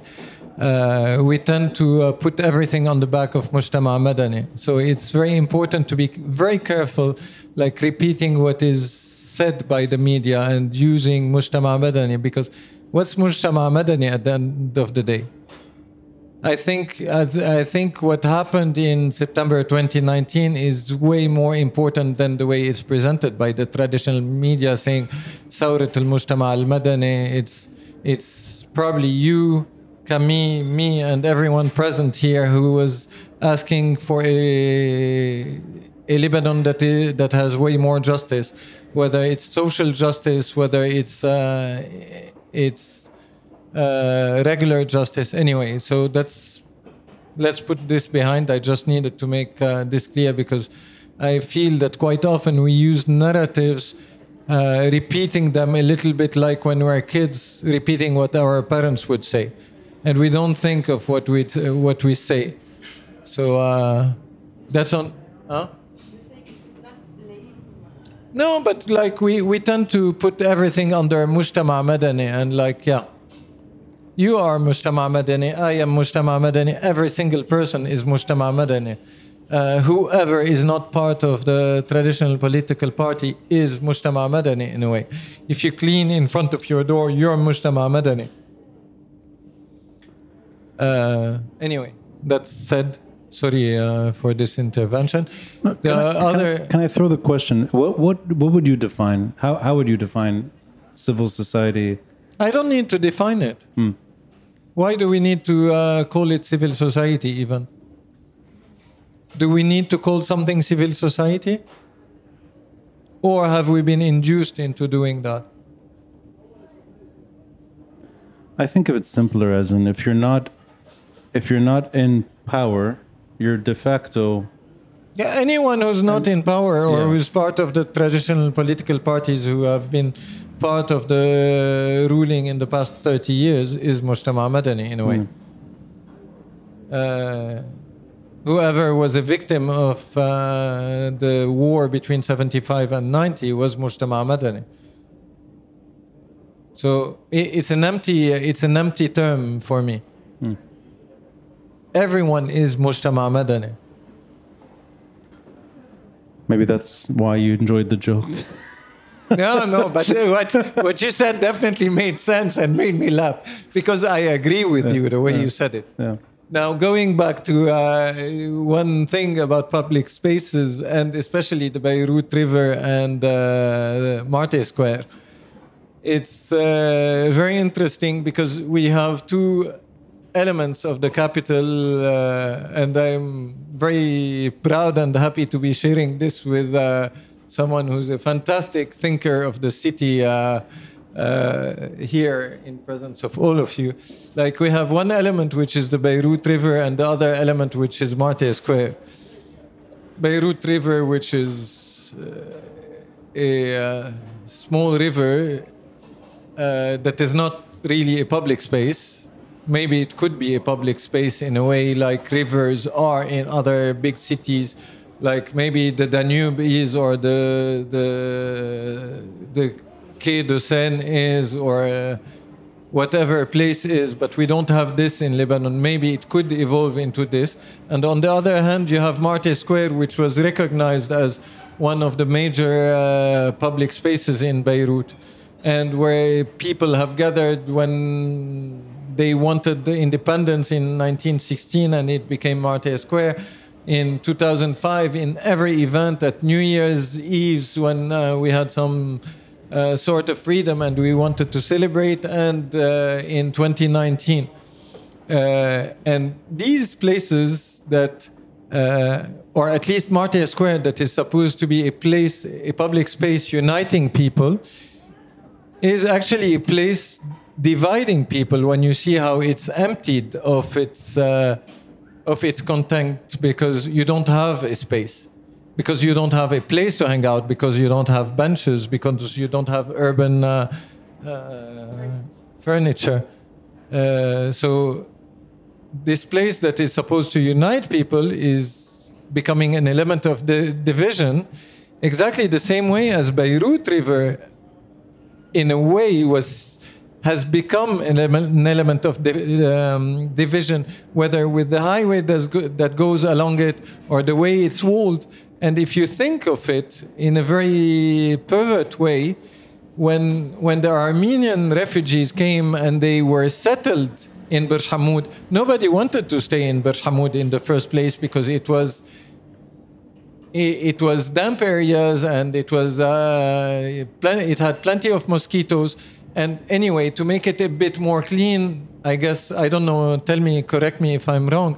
But the the river has been walled. But in a way, it became an, an element of division bec- between different components of the city again. And yeah, so my bottom line is that whatever uh, element is being used as division between the people in order to keep this divide between the people rather than unite the people.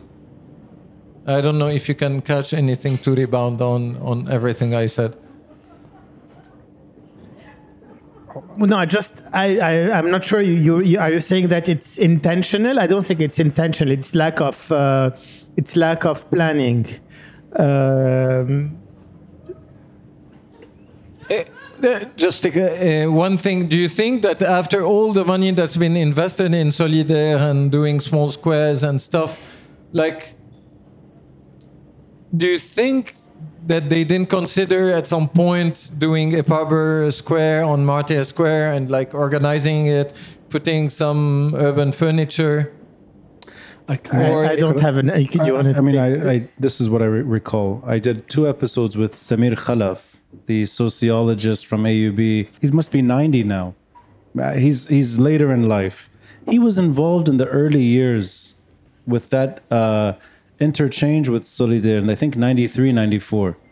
He showed me the idea for Martyrs Square the initial idea, which is a fundamentally different Martyrs Square.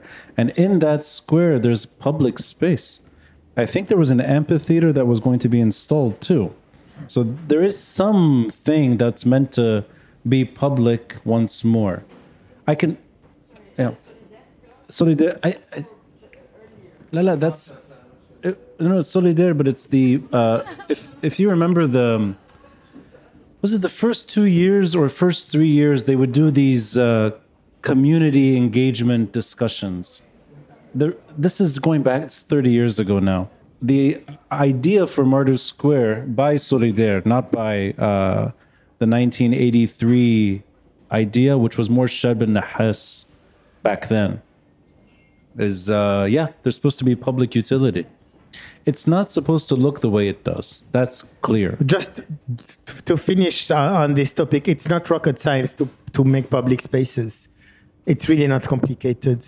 It's it's either incompetence, lack of interest.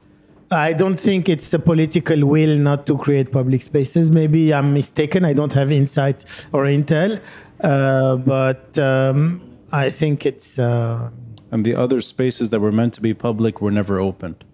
So you have all these parks in downtown that are closed.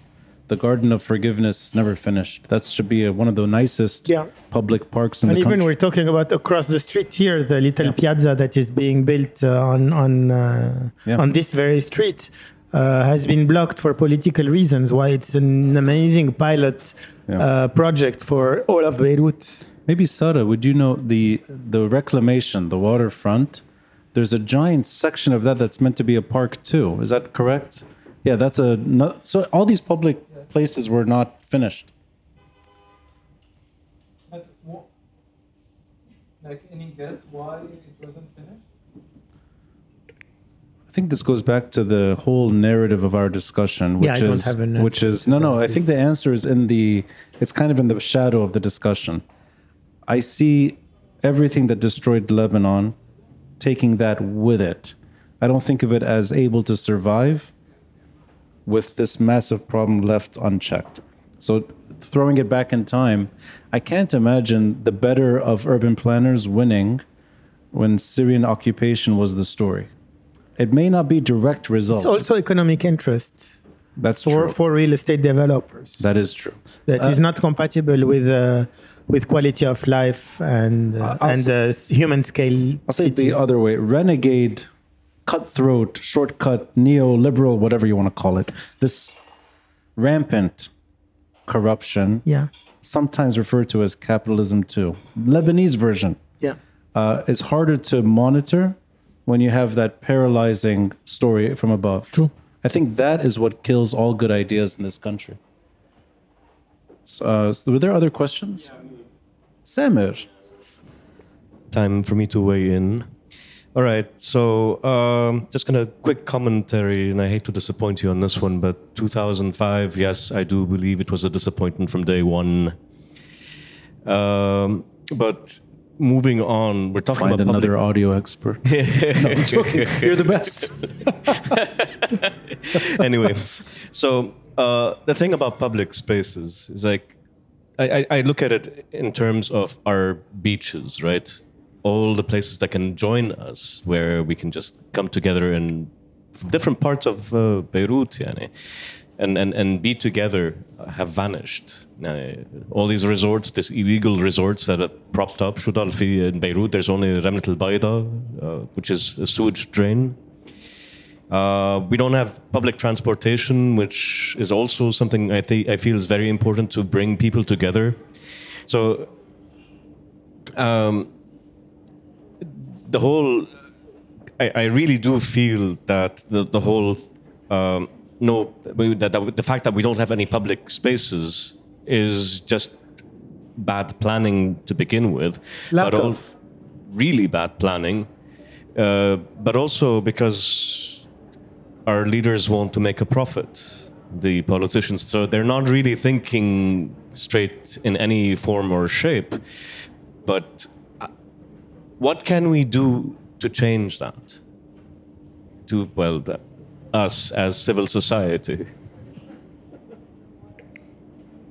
I think So- uh, sorry, I I, agree. I wanna- agree. No, I agree with. Yeah, I just want to add one little thing because there's also that, why I wanted to ask that question is because there's also this mentality that we have in neighborhoods where we try to create an initiative and the neighbors want to shut it down because they don't want people from other areas coming in.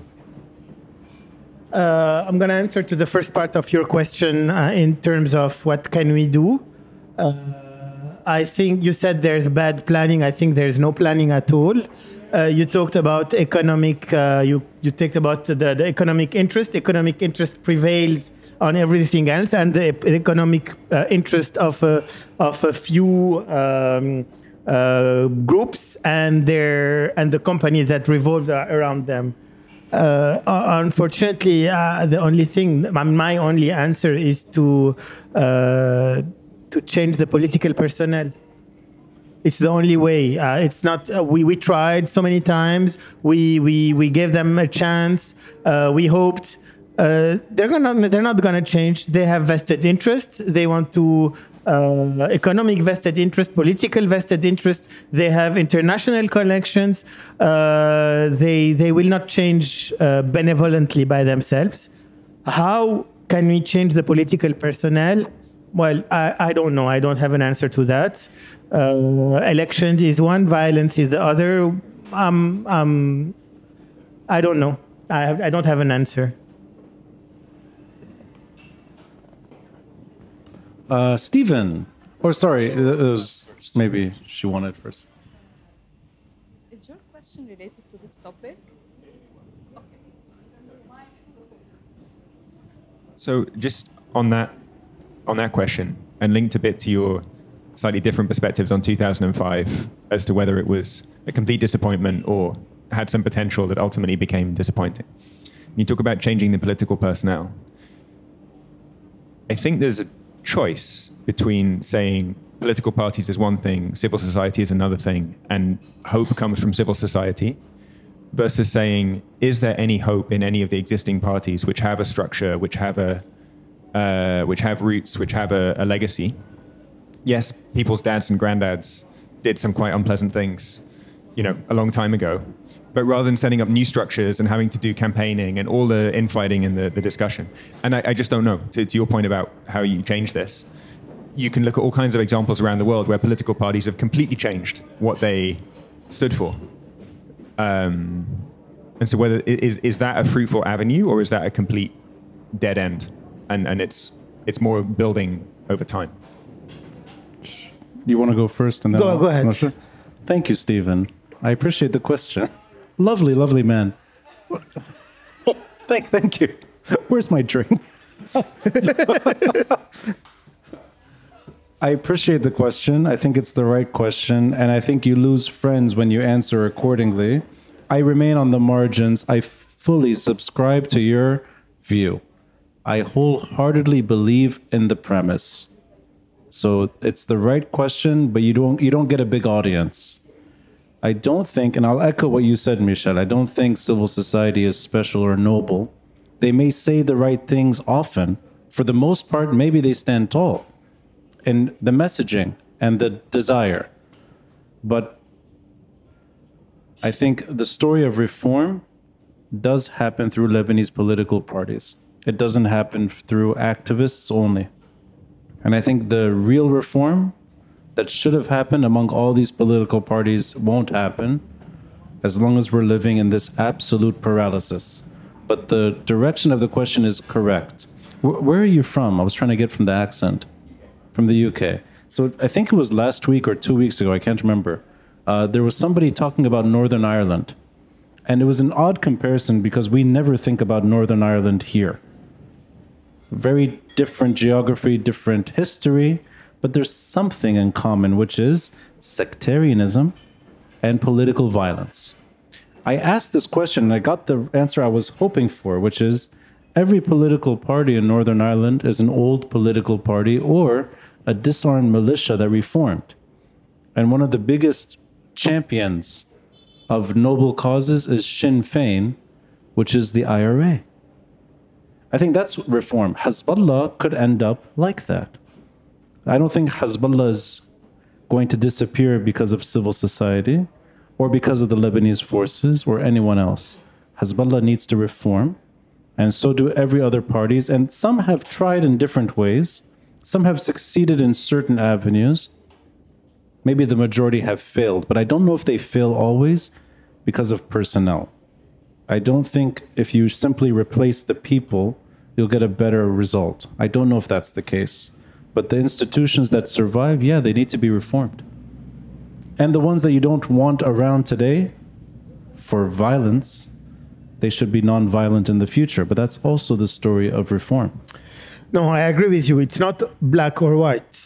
Uh, and I think uh, I, I, I mean I'm I'm not like I, at first I'm not an activist and I don't like the word activist uh, and I don't also like the word civil society. I, I, I it exists. There is something that is called civil society, but again, it's not a monolithic group that uh, that behaves in a certain way. It's it's people it's diverse it's uh, it disagrees etc so civil society is not a thing that we can say civil society does that or thinks that or should do that or should not do that.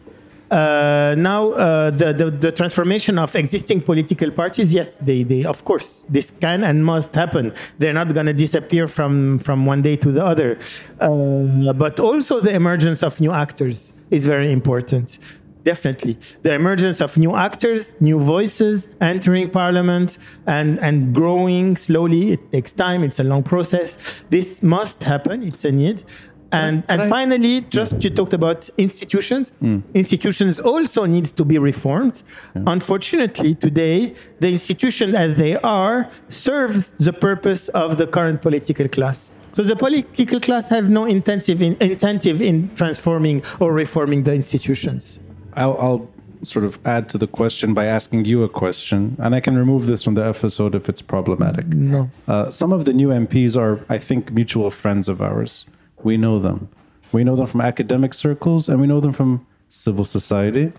We know them from 2018. Some of them we know from You Stink.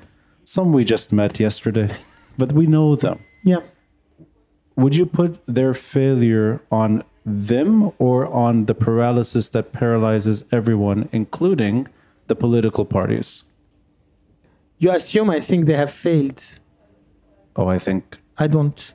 I think there are 12 parliamentarians in, in, a, in a very powerful parliament of 128 parl- uh, MPs. I think the system is very strong and established. I think they're doing their best. I think sometimes they disagree. I think they might take, make poor choices, but uh, have failed. No, I think it's a great success given the electoral law, the resources the traditional parties still have, whether financial, political, sym- symbolic, communitarian, international.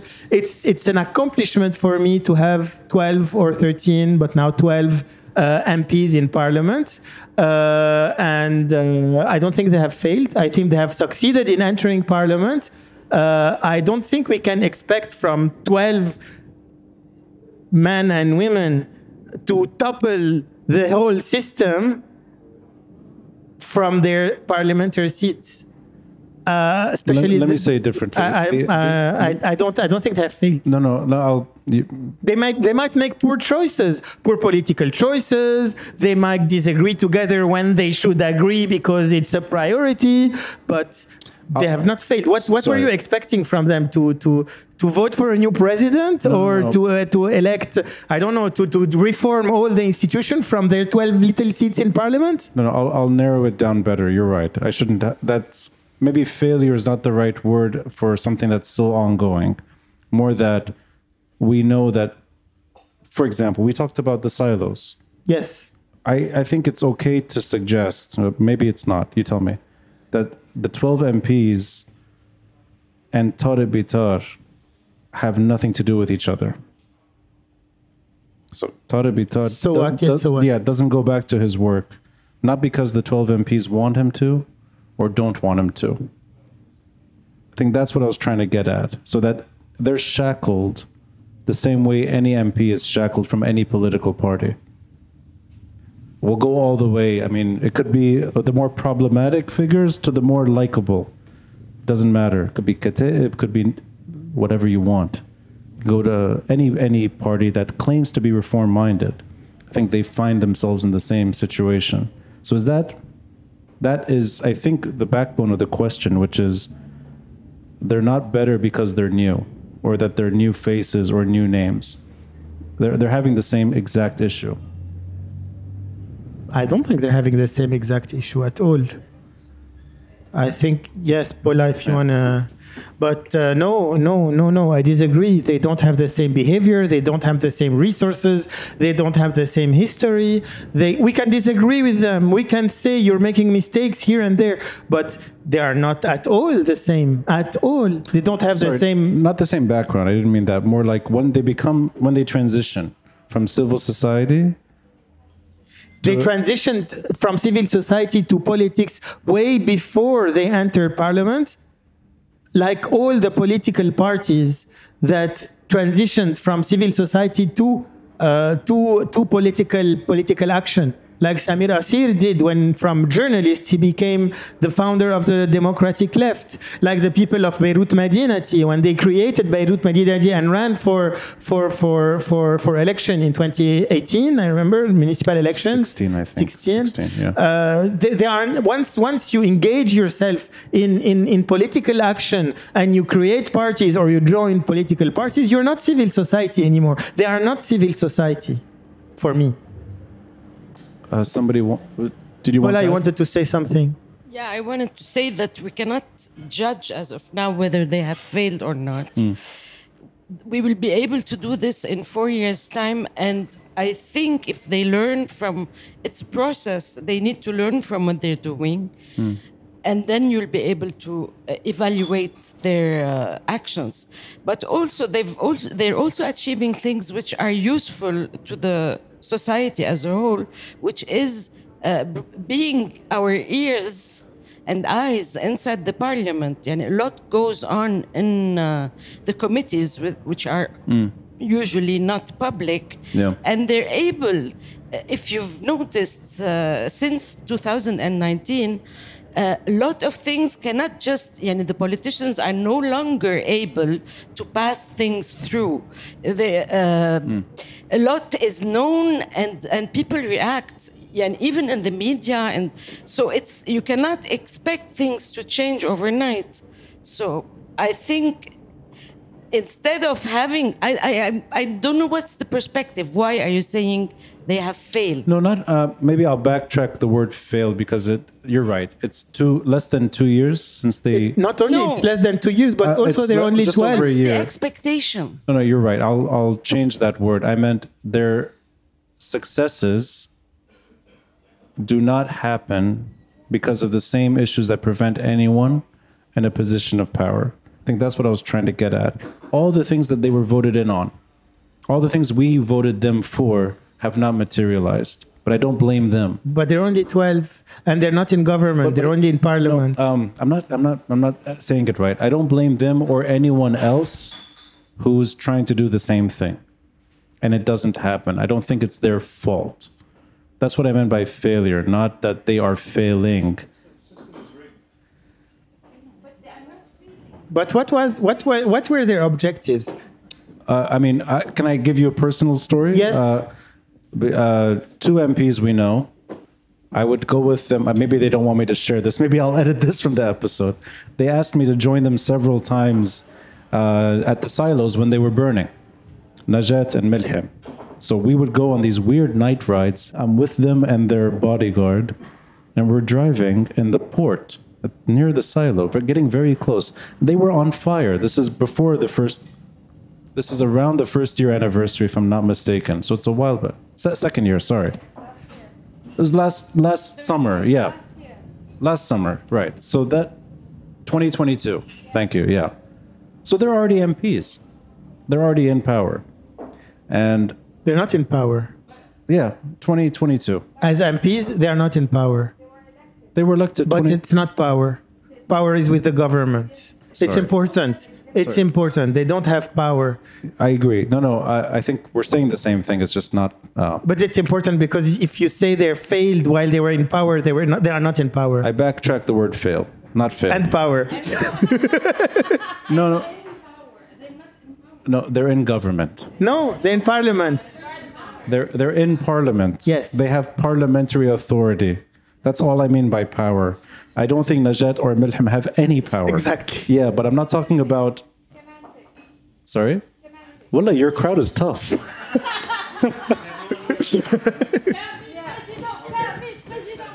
Oh, that's the crowd you brought with you? now we know you're not making it to Baabda. no, I meant I meant power. I meant power in the way that the word is often interpreted, not the Camille Ammoun Fenzit interpretation. I meant it as in they're elected. Yeah, they, we didn't elect them to join a club or an NGO. They're in parliament to play. Yeah, that's all I meant by power. They're standing there and they're making phone calls to who knows who about the fire happening, and it's meters away. Najat even suggesting that it's going to fall. This is before they collapsed on the second year anniversary. It's maybe within weeks. I don't remember exactly when. And they're calling and they're trying to do something about something I think we all know is not going to change. The fire will keep raging. The silos, the northern end, will collapse. will collapse, yeah. That's all I meant. Is that I don't blame them for not being able to do more. I think that's where I was trying to go. In that a good person from a new crowd can do the same as somebody from an old political party with the same intention. And they end up at the same crossroads. I think that's what I was trying to get at, which is the story of reform within political parties. I think it's as essential as new MPs entering. That's really what I was trying to get okay. at. That's what I meant. Sorry. Can I say one thing about this idea of reform and going back to the Killon, Yani Killon? In my humble reading throughout what happened in the last five years. And, and again, about the we. We or the Lebanese people. I don't like the society. What's the civil? What's a non-civil society? Is there a society that's not civil? Is it the military? So I have I find this this term very problematic. But going back to reform and the killon yani killon, I think now that the Lebanese people whoever the Lebanese people are, needed this phase of كلهم يعني كلهم, كلهم يعني كلهم, which is the catharsis of the civil war. Okay, we're fed up of all of that and we need something new. That being said, I think this is sometimes misinterpreted by it's a generational uh, reading. Uh, and it's also whatever remains from March 8th and March 14th, whatever, like the ramifications of that. So I think some people fail to grasp that the كلهم يعني كلهم meant that we can say, and um, you don't have to edit that, كلهم يعني كلهم and Hezbollah أول واحد منهم. This is number one. Number two, I think to Steve was to Stephen's question about reform, I think we need a phase of كلهم يعني كلهم to get to reform, reform of existing political parties. For the political parties to understand that if they, if they want to per- perdure and continue or come back, like uh, uh, I'm thinking of a specific party that did not run for elections in Beirut, I'm thinking of uh, uh, the future movement. If a party like that wants to return, they will need to change their whole discourse and their whole narrative. And other parties to persist will need to change. Any one of us today living in a modern 2023 will not, I, no, I don't know anyone who will join a party who is defined by a sect and who is not defined by economics, by uh, outlook on society, by, I mean, what is a political party? To the, exactly, a program, a project. So, and, and to, to the question about failure of these MPs, I'm, uh, I think many of us have felt disappointment, but I think for the first time, we can say that some of our desires are at least have, have, have echo or have a channel to, to continue. Now, what, ca- what can they do?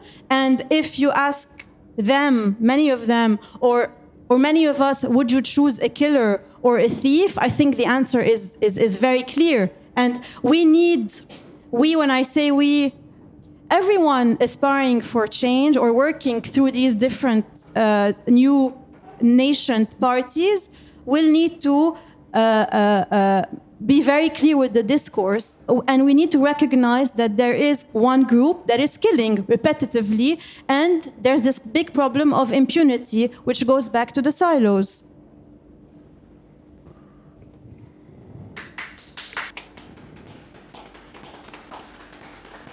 So if the gentleman that's filming in the back, don't put it all. It's gonna go on the podcast eventually, so please don't. Yeah. Thanks though. Yeah, but you got the nice moment.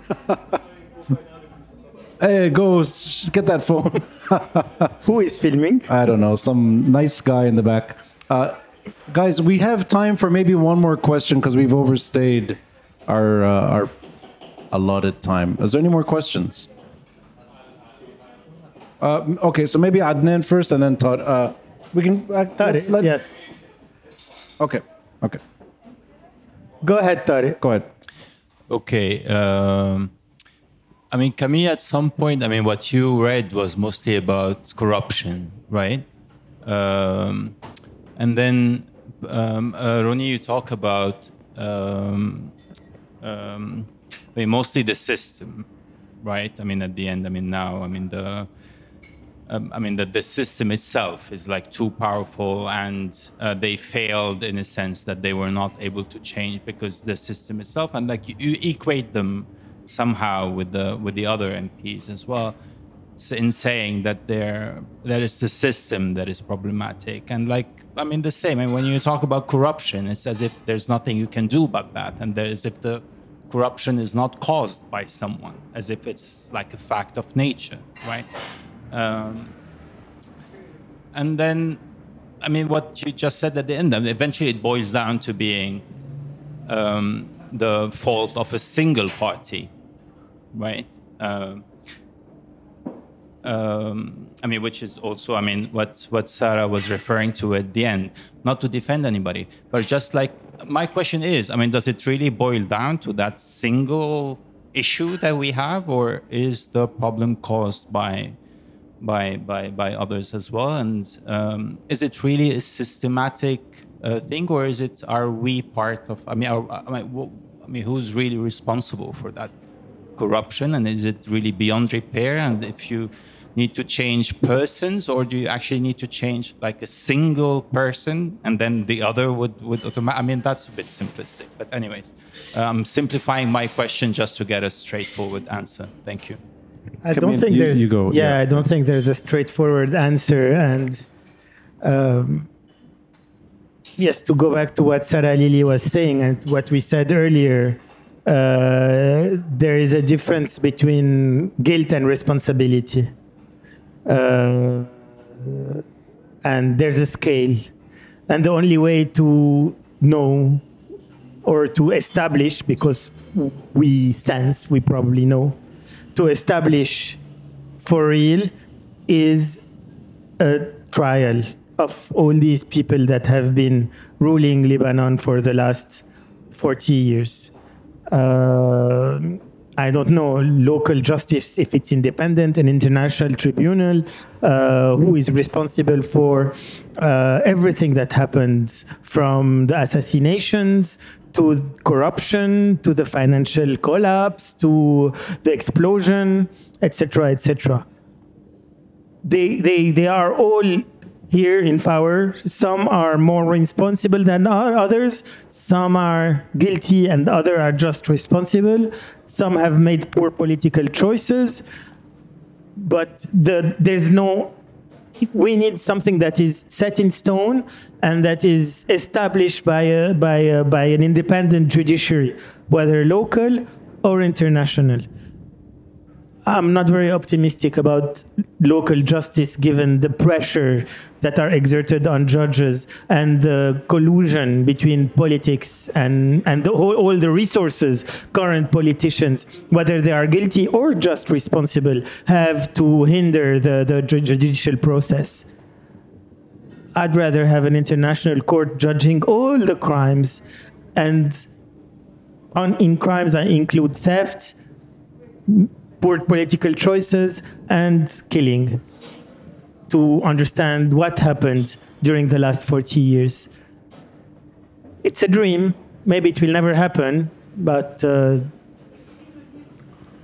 I'll, I'll, I'll try to answer my side very quickly because there's still one question, I think. Okay, so I'll, I'll try to frame it, and it's parallel to what Camille's saying, it's not contradicting it's clear that not every crime that happens in Lebanon goes back to that group.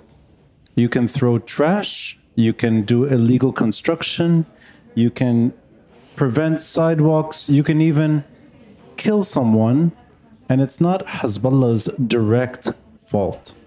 There's a lot of things that happen in this country that have nothing to do with them directly.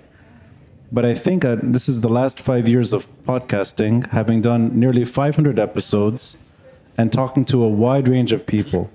I think it's okay to suggest one thing. There's a breakdown of a society that is happening slowly because of a paralyzing problem. And that paralysis is best represented by Hezbollah's foot in to the Lebanese government. And it denies certain functioning. It doesn't prevent everything, but it prevents essential things from happening. It's not just Hezbollah, but it's mostly that group. And if you stretch it out in time to what Camille writes about, it's what they inherited. It's not something they created. They inherited everything you write about. They inherited 2005. They inherited everything we tried to get rid of, which is the way Syria mismanaged this country. It's now theirs.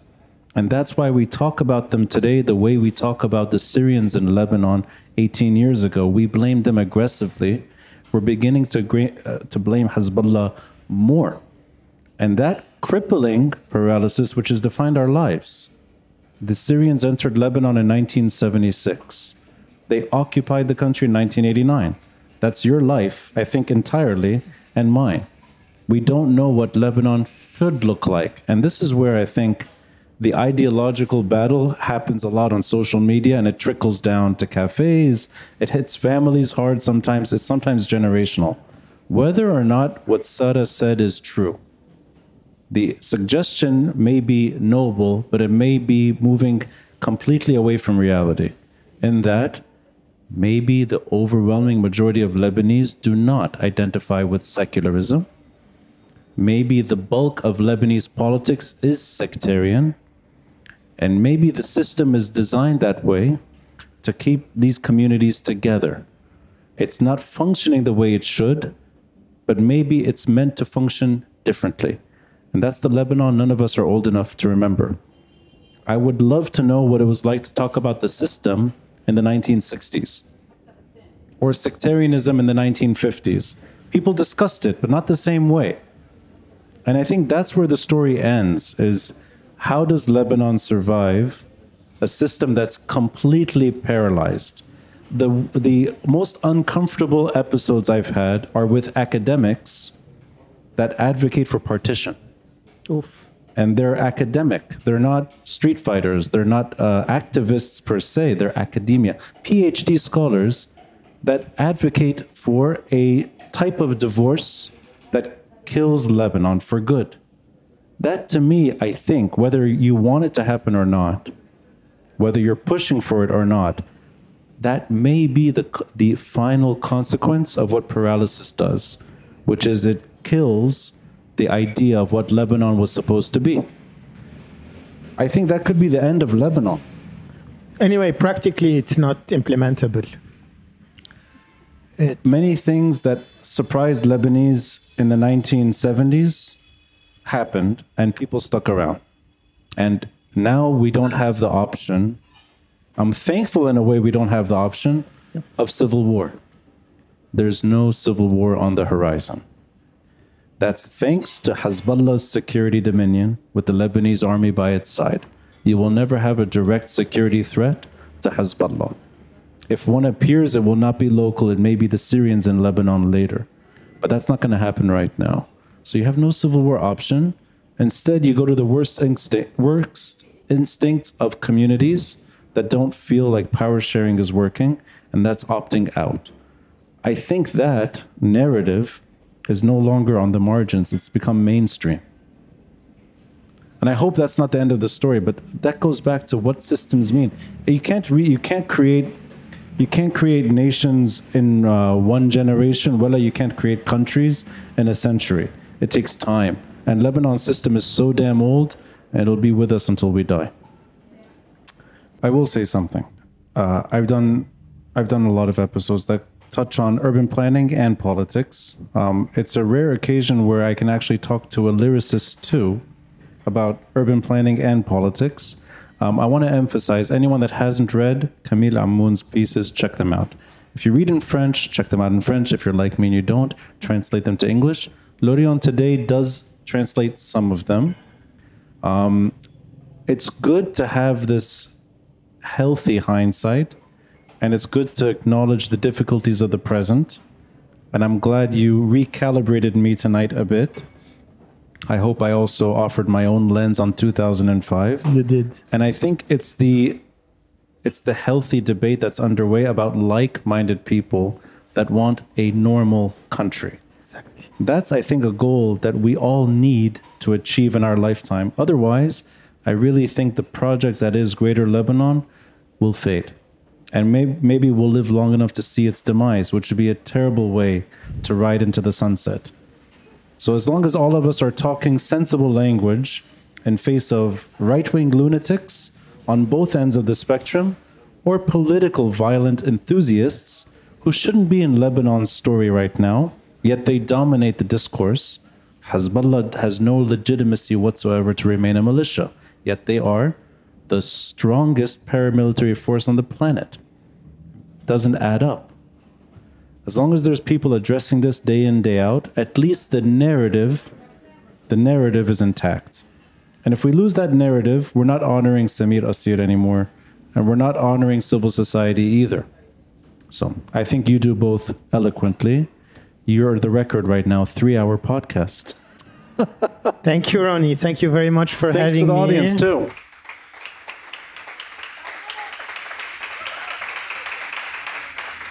thanks to editing it'll be edited down Great. And I'll say something. You have you bring a unique audience. Steven, I love you. You guys should come more often. and Sada, of course, one of my one of my most enjoyable episodes.